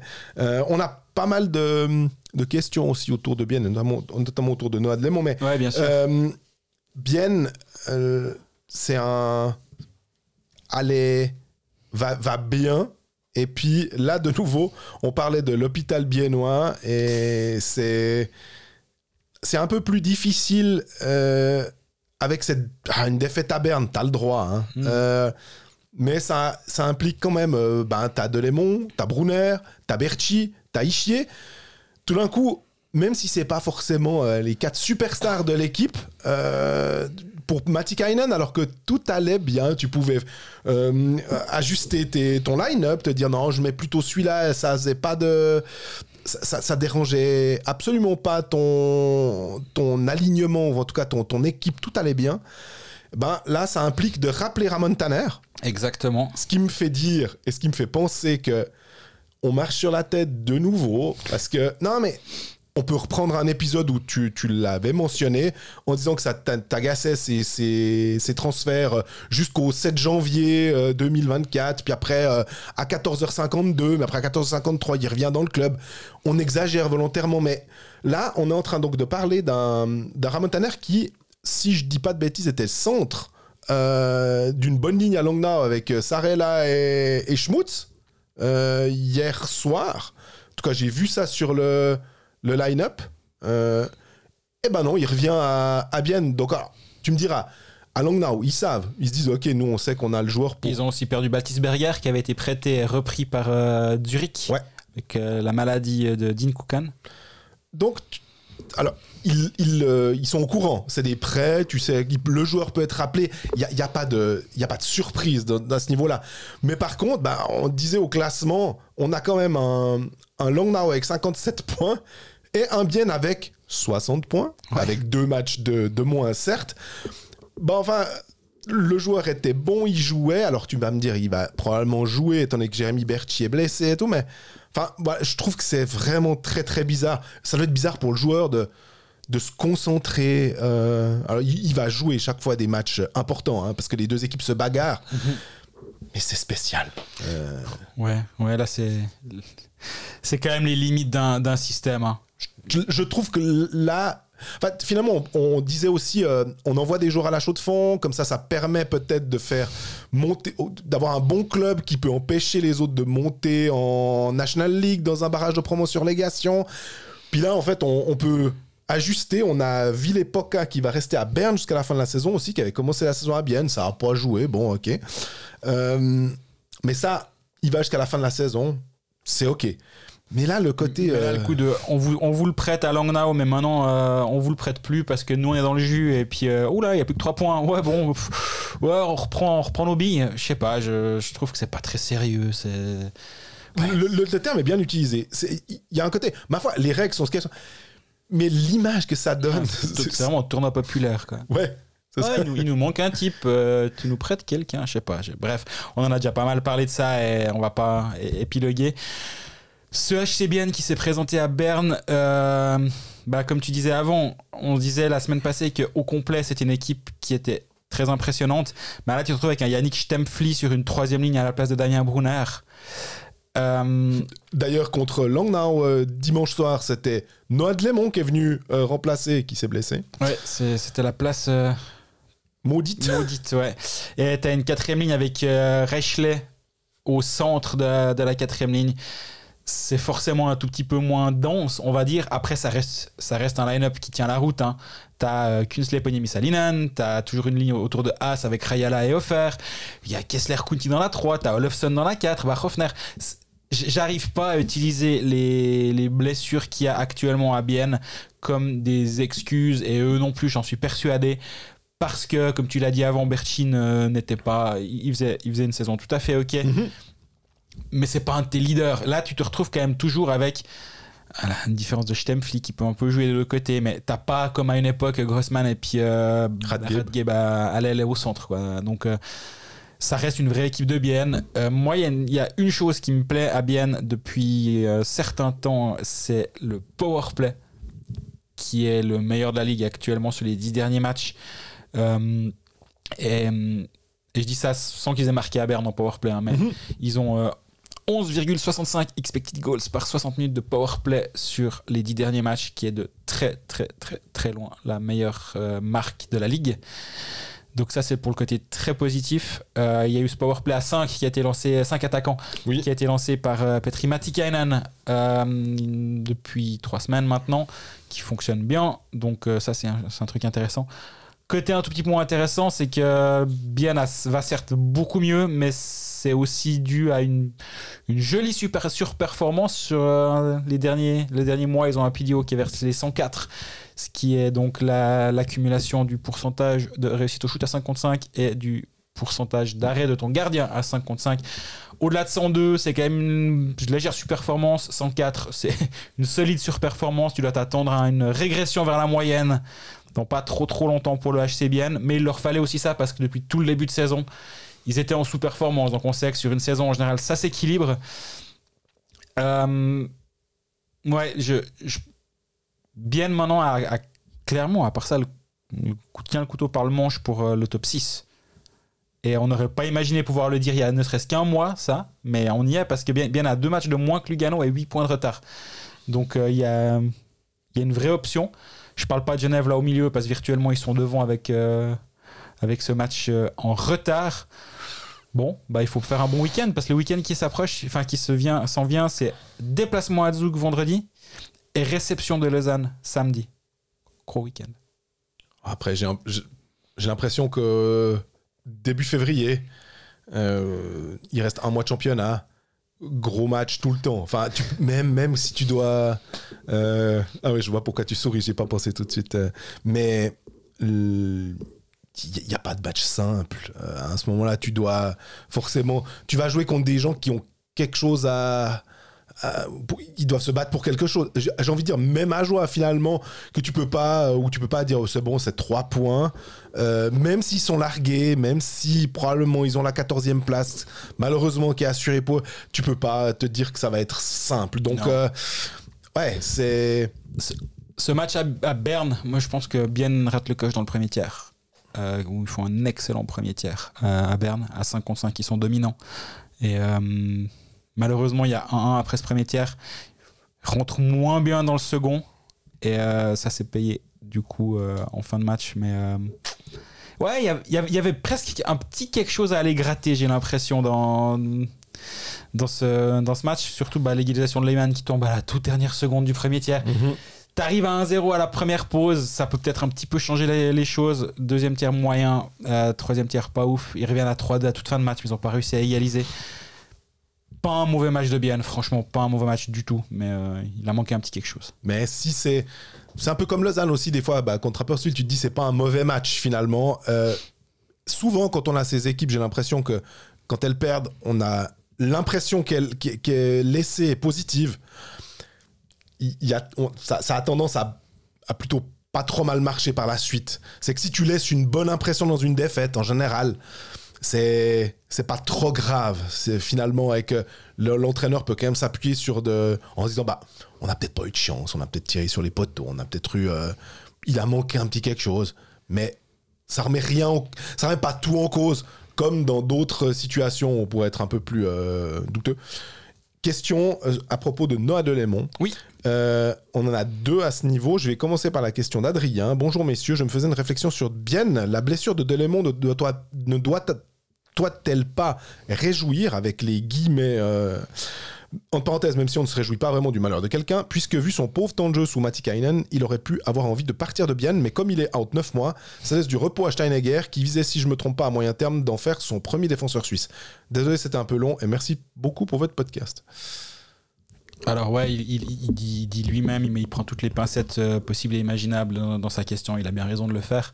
Euh, alors, je Steinegger était clair qu'il n'allait pas lâcher Delémont à cette deadline du trente et un janvier, ce qui aurait pu vraiment faire sens, hein, mais euh, visiblement c'était pas dans les plans.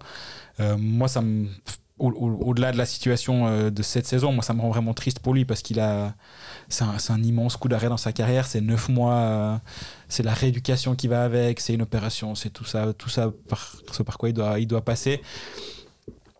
Ouais, j'arrive pas à voir le côté positif. Je, je comprends évidemment la question, mais j'arrive pas à réfléchir à cet aspect-là concernant ce joueur qui va devoir euh, bah, tout recommencer à zéro finalement. Et, euh, c'est un, ouais, c'est un, c'est un sale coup pour lui. Je, j'espère qu'il va, il va revenir plus fort, mais j'arrive pas à me prendre sur cette question. Je suis désolé. Ouais, non, je, je suis assez d'accord. C'est, euh, mais on comprend le fait que de, bah, il a un contrat jusqu'en deux mille vingt-cinq, hein, et, de Lémon, et on, nous on l'imaginait peut-être. Euh, mécontent à Bienne et peut-être pouvoir aller voir ailleurs. Euh, là maintenant, effectivement, ça remet en cause cette euh, possibilité. J'ai l'impression, laissons-le déjà revenir, espérons oui. qu'il puisse revenir pour le début de la saison. Euh, ça va être un, un joli combat.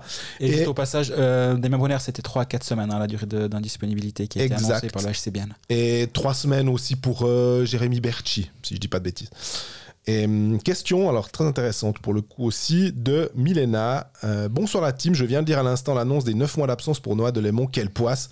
Trop triste pour lui, il manquait plus que ça, mais je me questionne. Je ne suis pas experte, je suis pas une experte en sciences des sports et du corps humain, mais peut-il exister un lien entre une mauvaise condition mentale et une sensibilité plus grande de la condition physique ? Donc plus sujet à de grosses blessures en cas de choc. Si on peut avoir un avis de professionnel, ça peut être intéressant pour le prochain podcast. Bonne soirée et toujours un plaisir de vous écouter. Euh... Bah, merci beaucoup déjà. Excellente euh, Alors question, j'aime beaucoup, je... j'aime beaucoup cette question euh, qui, qui va un peu au-delà finalement euh, de, des questions traditionnelles, on va dire.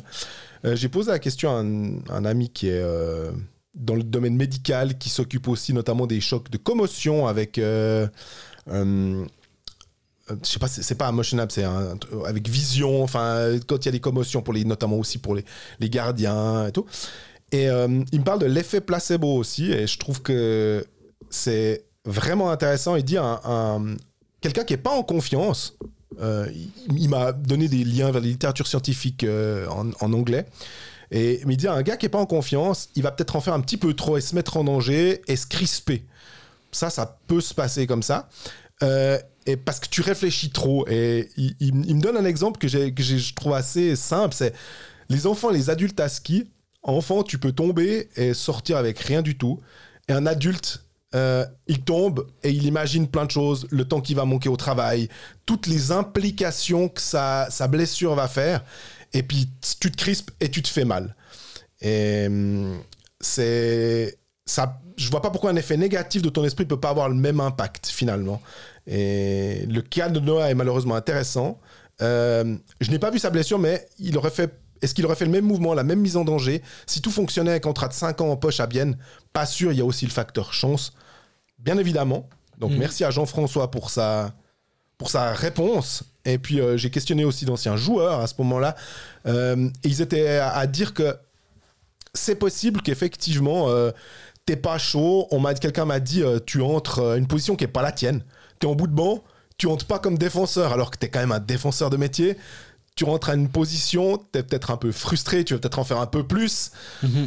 Voilà, on, on va pas surinterpréter le, la blessure de Delémont, mais rien que le fait d'imaginer un pot, un, une possible corrélation entre le corps et l'esprit, j'aime bien. Ouais, ouais, je suis d'accord et c'est intéressant, ça fait se poser plein de questions. Je suis en train d'essayer d'organiser une interview avec lui et je, me, je vais essayer de lui, lui soumettre cette question. D'après, on a encore juste une question, une petite réflexion euh, qui nous a été... Euh... En fait, c'est une capture d'écran qui nous a été transmise par Fabio Fusaro. Euh, concernant un article dans le Journal du Jura, ou à jour, si je veux être exact, euh, que penser de la diversification du H C Bienne ? Est-ce que c'est une bonne stratégie ? Avec le H C Bienne rachète le café-bar Cécile et ils avaient déjà racheté le restaurant Palace au printemps deux mille vingt-deux. Donc, euh, le club va gérer euh, deux autres, euh, pas que le club euh, de hockey, mais des, des, des autres choses à côté dans le domaine de la restauration. Ça me fait penser, honnêtement, je, je te le dis déjà. Vas-y, vas-y, au, au, à Remont, au gastro de Remont. Voilà, mais parce que, c'est parce que t'es là et que ça me fait sourire, mais il n'y a, y a pas... Je... je pense que c'est intéressant de voir justement ces, cette diversification des clubs. Et il euh, y a peut-être une dizaine d'années, justement, quand il y a eu cette... Euh, peut-être un poil moins... Ce, cette tentative de restaurant dans le tennis de, de Remont fait par Fribourg-Gotteron, euh, en, en, en marge de ça, où ça, ça avait été un fiasco, il y avait eu justement, ils avaient repris euh, les buvettes de la piscine euh, dans, en basse ville à Fribourg, ils avaient repris deux, trois autres endroits comme ça. Et euh, c'est l'exemple bernois finalement qui, qui euh, rayonne en ville avec plein d'endroits où ils font de l'argent dans la gastronomie, en plus, enfin pour. pour euh, Pour renforcer la structure. Ah, je crois que c'était pour acheter Sørensen, mais bon, parce qu'en général, les supporters, ils disent « Mais on a vendu dix fondus, on peut bien... » Là, je parlais de Berne. Là, je parlais de Berne. Et euh, donc, j'aime, moi, j'aime bien cette, euh, cette diversification-là, euh, parce que les, je pense que les, les clubs se, se rendent compte qu'il faut trouver d'autres moyens de, de, de gagner de l'argent. La, ta, ta patinoire, elle, va, elle, peut, elle a un plafond, on va dire, au sens propre et au sens figuré du terme, à part à Ambry où avant il n'y avait pas forcément, c'était pas partout, mais euh, des fois ça, ça, ça coulait, mais il euh, y, y a aussi un plafond financier et budgétaire que, au, au-delà duquel tu peux pas aller. On voit à Fribourg, ils ont encore rajouté euh, une cinquantaine de places sur une terrasse qui a été rajoutée, ils vont rajouter encore quelques places par-ci par-là, mais au bout d'un moment tes murs sont pas extensibles, donc il faut trouver un moyen d'étendre tes murs, on va dire, de manière artificielle. Et c'est typiquement le genre, le genre de, d'initiative, et je peux imaginer que Bienne euh, a, a fait une... Euh, je, je connais honnêtement pas la réalité de cet endroit-là, mais de ce que j'en ai lu, euh, grâce à la publication qui nous a été envoyée, ça va être un endroit qui est, qui est prisé à Bienne et euh, complémentaire avec leur premier achat, donc je pense qu'il y a une stratégie là derrière. Et, euh, je trouve assez, assez intéressant de voir justement cet aspect... Euh, ouais, je, vraiment l'extension des murs de la patinoire, mmh. au-delà et en ville, ce qui permettra aussi, peut-être aussi après de, d'attirer des gens à la patinoire. Ça, c'est plutôt pour Bienne. Je dis pas qu'ils ont de la peine à la remplir parce que c'est tout à fait honorable.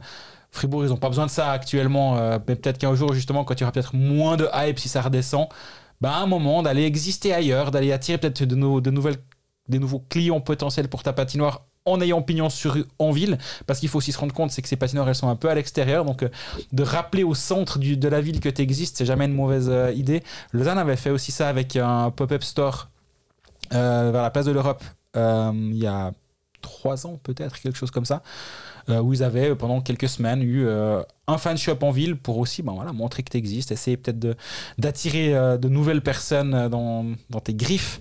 On parle plus du dragon, on a du lion, mais ça marche aussi. Et euh, donc ouais, j'aime bien cet aspect-là pour, pour devenir un peu plus populaire peut-être aussi.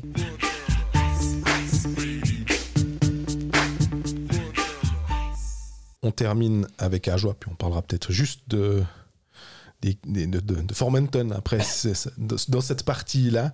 Mais euh, Ajoie, c'est difficile parce que on, on voyait le classement, ils ont... Euh, je l'ai peut-être dit trop de fois, mais effectivement, avec trente et un points euh, en quarante matchs. Alors, ils ont toujours trois matchs de moins que Rappersville et Cloton, qui sont devant eux avec quarante-sept, mais on va non, pas... Non, voilà, c'est plié. Hein, c'est plié. C'est les, play-out. Les, voilà, les cinq, euh, les cinq défaites de rang, là, font que ça ne va pas le faire. Mais... Euh, je pense que Ajoie est quand même resté au contact un peu plus longtemps que l'année passée. J'ai pas, j'ai pas contrôlé, mais en tout cas j'ai ce sentiment-là. Et si c'est pas dans les fêtes en termes de points, c'est aussi dans la dans la manière. Et euh, moi j'ai justement, je pense qu'on va pas parler trop trop des, des, des matchs en, en cours parce que ça m'a l'air d'être plus plus intéressant. Sur les dix derniers matchs, Ajoie a quarante-huit virgule trente-trois pour cent d'expected goals. C'est une équipe moyenne du championnat, c'est la septième équipe de National League sur les dix derniers matchs. Et malgré les défaites, je trouve ça excellent en fait. Mmh. C'est, c'est une très grosse progression déjà par rapport à cette saison, mais de cette saison par rapport à la, à la précédente, c'est quasi dix pour cent de plus. Alors on a un, un échantillon de dix matchs seulement, mais dix matchs quand même, à part ça, c'est, ça, ça s'analyse, on va dire. Et euh, près de cinquante pour cent d'expected goals, de pourcentage d'expected goals sur une, une série de dix matchs. Je pense que ça n'a pas dû arriver à Ajoie depuis sa, sa promotion en National League.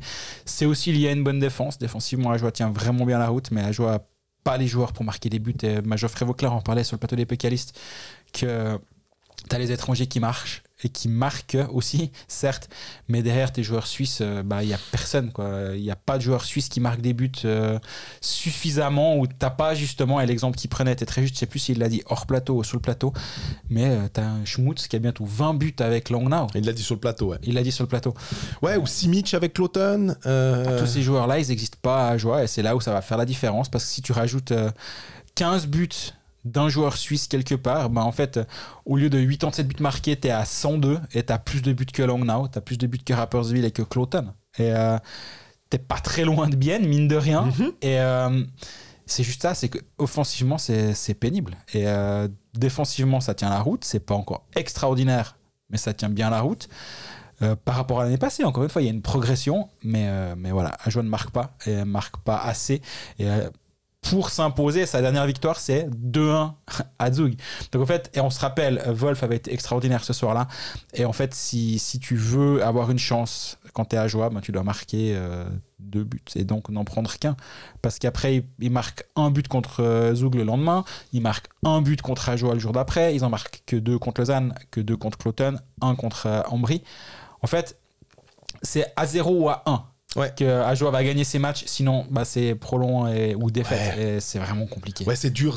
On peut imaginer, il y a eu des quatre trois après prolongation et tout comme ça, mais c'est, c'est, c'est rare quand même de, d'avoir ça. Bah, tu, tu, tu l'as dit, l'échantillon, même sur les derniers matchs, hein, c'est, c'est, c'est aussi simple que ça. Et j'essaye de me dire, qui est-ce qu'il pourrait y avoir comme joueur suisse Qui, qui peut faire quelque chose. On a essayé avec Yann Derungs, c'était une bonne idée, parce que j'imaginais qu'un gars qui marque euh, entre trente et quarante buts en Swiss League, on va diviser par trois peut-être, euh, suivant où il est placé avec les étrangers, si c'est vraiment un type qui a cette fine pour trouver le, le, le, le fond du filet. Il était blessé, ça aurait pu être un, un marqueur d'une dizaine de buts, peut-être euh, entre dix et quinze, mais c'est là qu'on se rend compte, dix à quinze buts en National League, tu sors pas ça comme ça. En fait, c'est, c'est... on parle de Sørensen avec ses vingt-sept buts qui est bientôt au plateau des trente, mais ces plateaux de trente, de vingt et même de dix, c'est, c'est des marques qui sont significatives finalement, et que c'est aussi pour ça que des fois certains joueurs sont vraiment bien payés finalement, et qu'on dit... C'est ah, eux mais... qui te font gagner les matchs, clairement. Exact. Bah... Je, ah. je, je me dis un Gilly en colère aussi, on, ça, on, quand on voit le début de saison on se dit ah peut-être que tout d'un coup on, on a ce joueur suisse qui se sort, ça marche pas, peut-être que ce Kien Sopa, mais il est prêté par Zurich, est-ce que ça peut devenir ce joueur suisse qui te marque quinze buts? Ça me paraît un, un peu ambitieux quand même, allons déjà une dizaine, mais c'est ce genre de joueur, et les, les joueurs qui viennent par la suite, est-ce qu'il euh, peut y en avoir un euh, qui est engagé, qui peut arriver? Bah, on peut lancer un nom sur la table. Marco Pedretti, non tu prends... Alors, il y en a deux. Alors. Mais oui, il y a Marco Pedretti et André Vikov. Mm-hmm. Est-ce qu'au bout d'un moment, euh, André Vikov, je sais que l'année passée, il y avait eu des, des contacts qui n'avaient pas été très loin. Mais euh, je, je me demande quand même comment ça va se terminer cette histoire. Et, euh, on n'est pas, on n'est pas là pour parler de Fribourg, mais est-ce qu'il ne va pas, par son jeu, gratter un nouveau contrat quand même au final? Je, je peux me tromper, ça demanderait que le, les dirigeants de Fribourg mettent euh, le fassent le point dans la, dans la poche, ou, ou mettent le régo dans la poche arrière, mais je me demande au bout d'un moment. À part ça. Mais si c'est pas le cas, admettons que ce soit pas le cas, bah ça peut être une option. Hein. De nouveau, désolé de parler de Fribourg dans un, dans un segment contre, pour Ajoie, mais tu parlais de Julien Sprunger, on parle de Bikoff et Sprunger. En ce moment, Bikoff est plus Euh, brillant euh, que Sprunger, ça veut pas dire qu'il n'est pas plus utile sur, au, au, au club, hein. Mais on l'a dit, avec Berthier et Delarose, c'est une super ligne euh, qui marche très très bien, et que Sprunger a un, un tout petit peu plus de mal à, à être aussi euh, euh, à, à gratter autant de points que Bikoff en ce moment. Donc ça, et, et Sprunger a son contrat prolongé et, et, et pas Bikoff. Mais ça peut être une piste, sans, sans revenir sur le débat là, ça peut être une piste pour un H C A qui dit, ben voilà, ok, nous on, on prend, on prend ce, ce joueur, alors certes, certes il a, il a trente-cinq ans, ouais. mais en même temps, c'est un joueur qui peut nous amener quelque chose et qui peut être capable de jouer sur une de nos... Pour, pour éviter d'avoir trois étrangers sur une ligne qui les, les faire performer ensemble, tu mets un Bikoff là, sur une des lignes offensives, ce qui te permet d'avoir un étranger sur une autre ligne et peut-être de densifier, enfin de diluer justement et de ne pas devoir densifier dans ta première ligne tes étrangers, mais de pouvoir en avoir sur trois lignes peut-être. Hey, Gauthier Odette Bikoff, c'est, c'est, pas, c'est pas ridicule, hein, je trouve. Euh... Je pensais à un Pedretti aussi, mais qui n'a pas le même genre de jeu, mais qui est un gars qui est capable de marquer plus de dix buts dans une bonne structure. Ah oui. Donc, euh... et malheureusement, en fait, il n'y en a pas tant que ça de ces joueurs. Soit tu prends des mécontents, des gars qui ont encore des contrats, mais des agents libres, clairement, suisses, comme ça. Bah, tu vois, un Miles Müller, bah, qui est un jeune, mais là aussi, tu sais, beaucoup de pression, il faudra voir comment il va entrer en National League, mais ça, ça sera Ambry. Donc, Qui a, qui a aussi lancé euh, Manix Landry, qui a lancé euh, Tommaso De Luca. Alors, au bout d'un moment, bah, voilà, est-ce que c'est pas euh, ce à quoi devrait tendre finalement un, un H C A en essayant d'aller chercher un peu ces jeunes-là et de les entourer avec des super étrangers? À voir, mais c'est...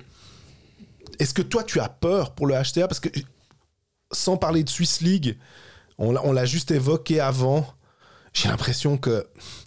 Il faut vraiment un, un concours de circonstances assez aberrant pour qu'il y ait un changement de paradigme entre la National League et la Swiss League. Aucune crainte pour le H C A. J'espère qu'ils sont dans le même état d'esprit que moi. Ce serait le pire qui puisse leur arriver, c'est d'avoir aucune crainte pour leur place. Mais moi, d'un avis extérieur et qui n'a aucun, aucun impact sur ce qui se passe sur la glace, j'ai aucune crainte pour le H C A. Les structures sont en place et euh, le, le niveau de talent de cette équipe-là va quand même faire la différence si elle doit affronter une, une équipe de, de Swiss League. Et euh, faut pas négliger une chose, c'est qu'actuellement il y a les équipes qui sont en train de, de se battre autour de la, de la treizième place, douze, treize, onze même. Ouais. Ouais, non, douze, treize, Rappersville, Cloton. Ben, ils vont cravacher jusqu'au bout. Et on a, on a quand même vu, de par notre expérience, ça arrive quand même de temps en temps que ces équipes qui viennent euh, crever au poteau à la D E R, c'est difficile de se relancer dans un play-out. Et si Cloton venait à crever au poteau... Complètement. Il y a tous les, tous les ingrédients sont là pour que, pour que ce soit euh, compliqué. Donc, euh, je, on parle de play-out contre... On, on, là, on imaginait déjà au début de ce tout petit segment de... de, de défaite dans le play-out, mais moi j'irais plus loin en disant Ajoie n'est pas déjà vaincu dans ce play-out non plus. T'as parfaitement raison. Puis on voulait finir euh, aussi avec le, le cas Formenton, on va dire. C'est que l'enquête a été, été euh, elle, on avait l'impression qu'elle était, le cas était clos et que finalement ça a été rouvert euh, et qu'on a tout d'un coup vu des euh, absences de Dylan Dubé, absence de Carter Hart à Philadelphie. Puis tout d'un coup, euh, Ambry qui libère Formenton pour pouvoir retourner au Canada, où il a été entendu par la justice euh, à London, en Ontario. Euh, et ça nous, ça posait un peu... Alors, on, on a des gens qui, je crois que c'était sur les réseaux sociaux, qui t'ont mis des fois aussi un peu... Euh, je ne dis pas que tu as été pris à partie, mais quelqu'un qui te mettait « Oh, laissez la justice, puis finalement, blablabla, euh, la morale... » D'autres qui étaient complètement d'accord avec... Ouais, ouais, euh, avec... c'était très mixte, ça me dérange pas. Hein, je non, non. Avec ça. On, a, on a le droit de pas être de mon avis. C'est... C'est, tout à fait. Ça me va.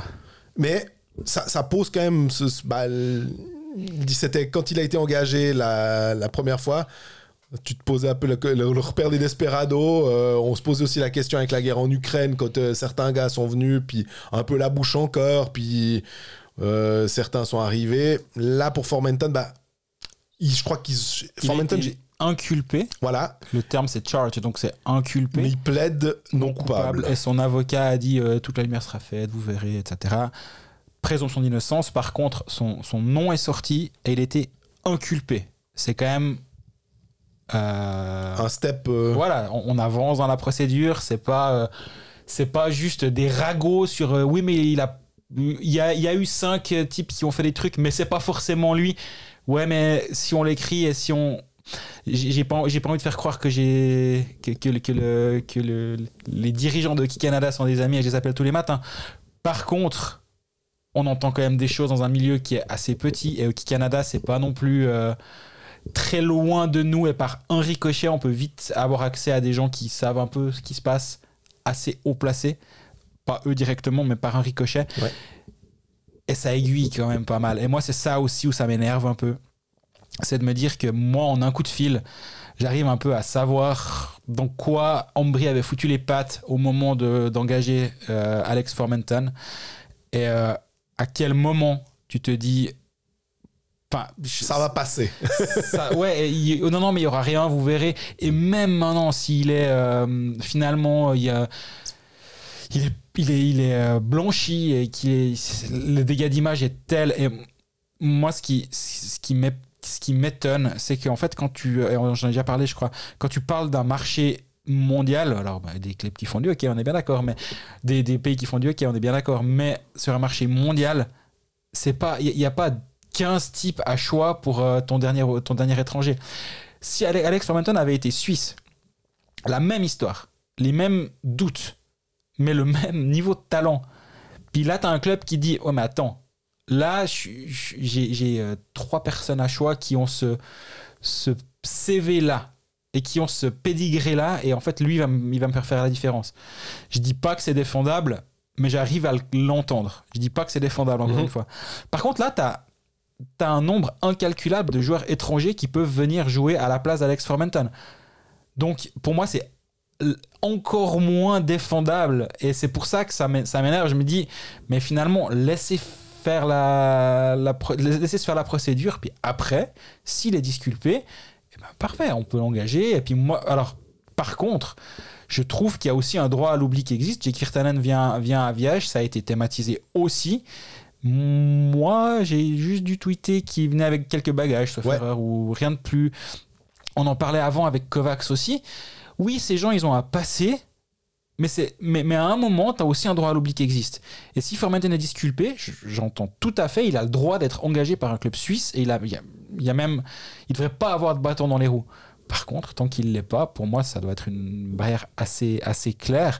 Et, et pour revenir à l'éventualité d'un Alex Formenton suisse, je trouverais difficile quand même de l'engager, qu'on soit clair. Ouais, ouais. Mais là, c'est encore plus indéfendable selon moi, et euh, on verra ce qui va se passer. Moi, dans, dans les différents euh, clubs qui ont tous communiqué euh, sur, euh, sur ça, il y a quand même des petits filous. C'est Calgary qui dit que euh, une absence indéfinie pour aller régler ses problèmes mentaux. Et là, t'es là, vous êtes vraiment, vraiment des enfoirés.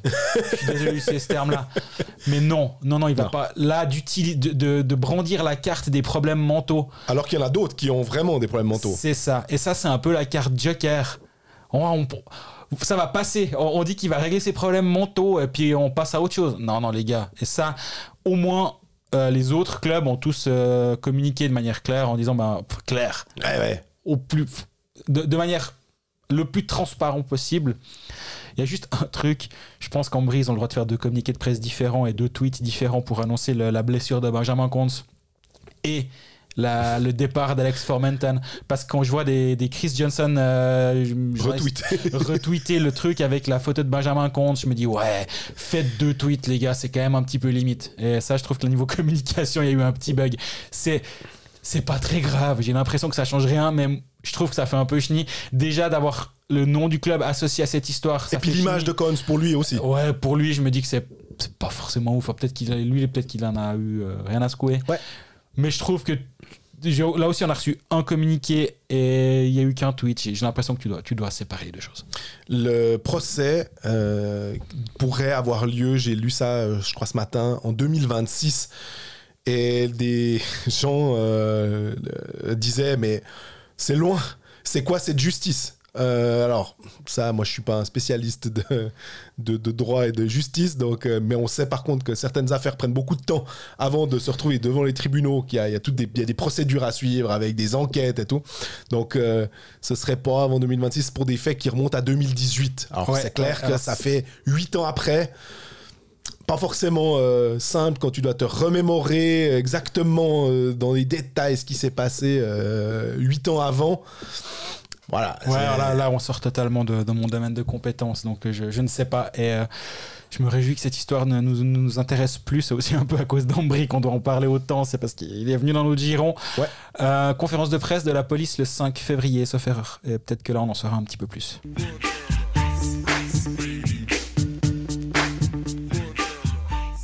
Bon, revenons à des choses un peu plus euh, joyeuses. La fin de cet épisode ? Non, ça. Non, c'est qu'il y en a de nouveau un la semaine prochaine, c'est ça que je veux dire. C'était l'épisode vingt et un de la saison six de Colfax. La, saison proche... euh, la semaine prochaine, euh, peut-être un invité. On va essayer de, d'organiser quelque chose, de bricoler quelque chose pour, euh, pour passer le temps avec cette pause d'équipe nationale qui arrive déjà. C'est... Celle de février. Ouais, alors, elle casse un peu les pieds. Hein. Bah, elle casse pas que les pieds, elle casse le rythme, elle casse. Euh, je trouve que. Mais ils doivent en placer une, visiblement. Puis tu te dis. Il faudrait peut-être la placer en janvier, à ce moment-là, pour moins casser les pieds puis se dire que tu, tu, tu brises pas le rythme du championnat. Mais... Parce que, évidemment, l'enlever, ce serait plus simple. Mais l'I H F veut garder mais cette oui. pause. Voilà. Et ça, je le comprends, parce que c'est aussi comme ça qu'ils font leur beurre en organisant des trucs hors, hors du championnat du monde.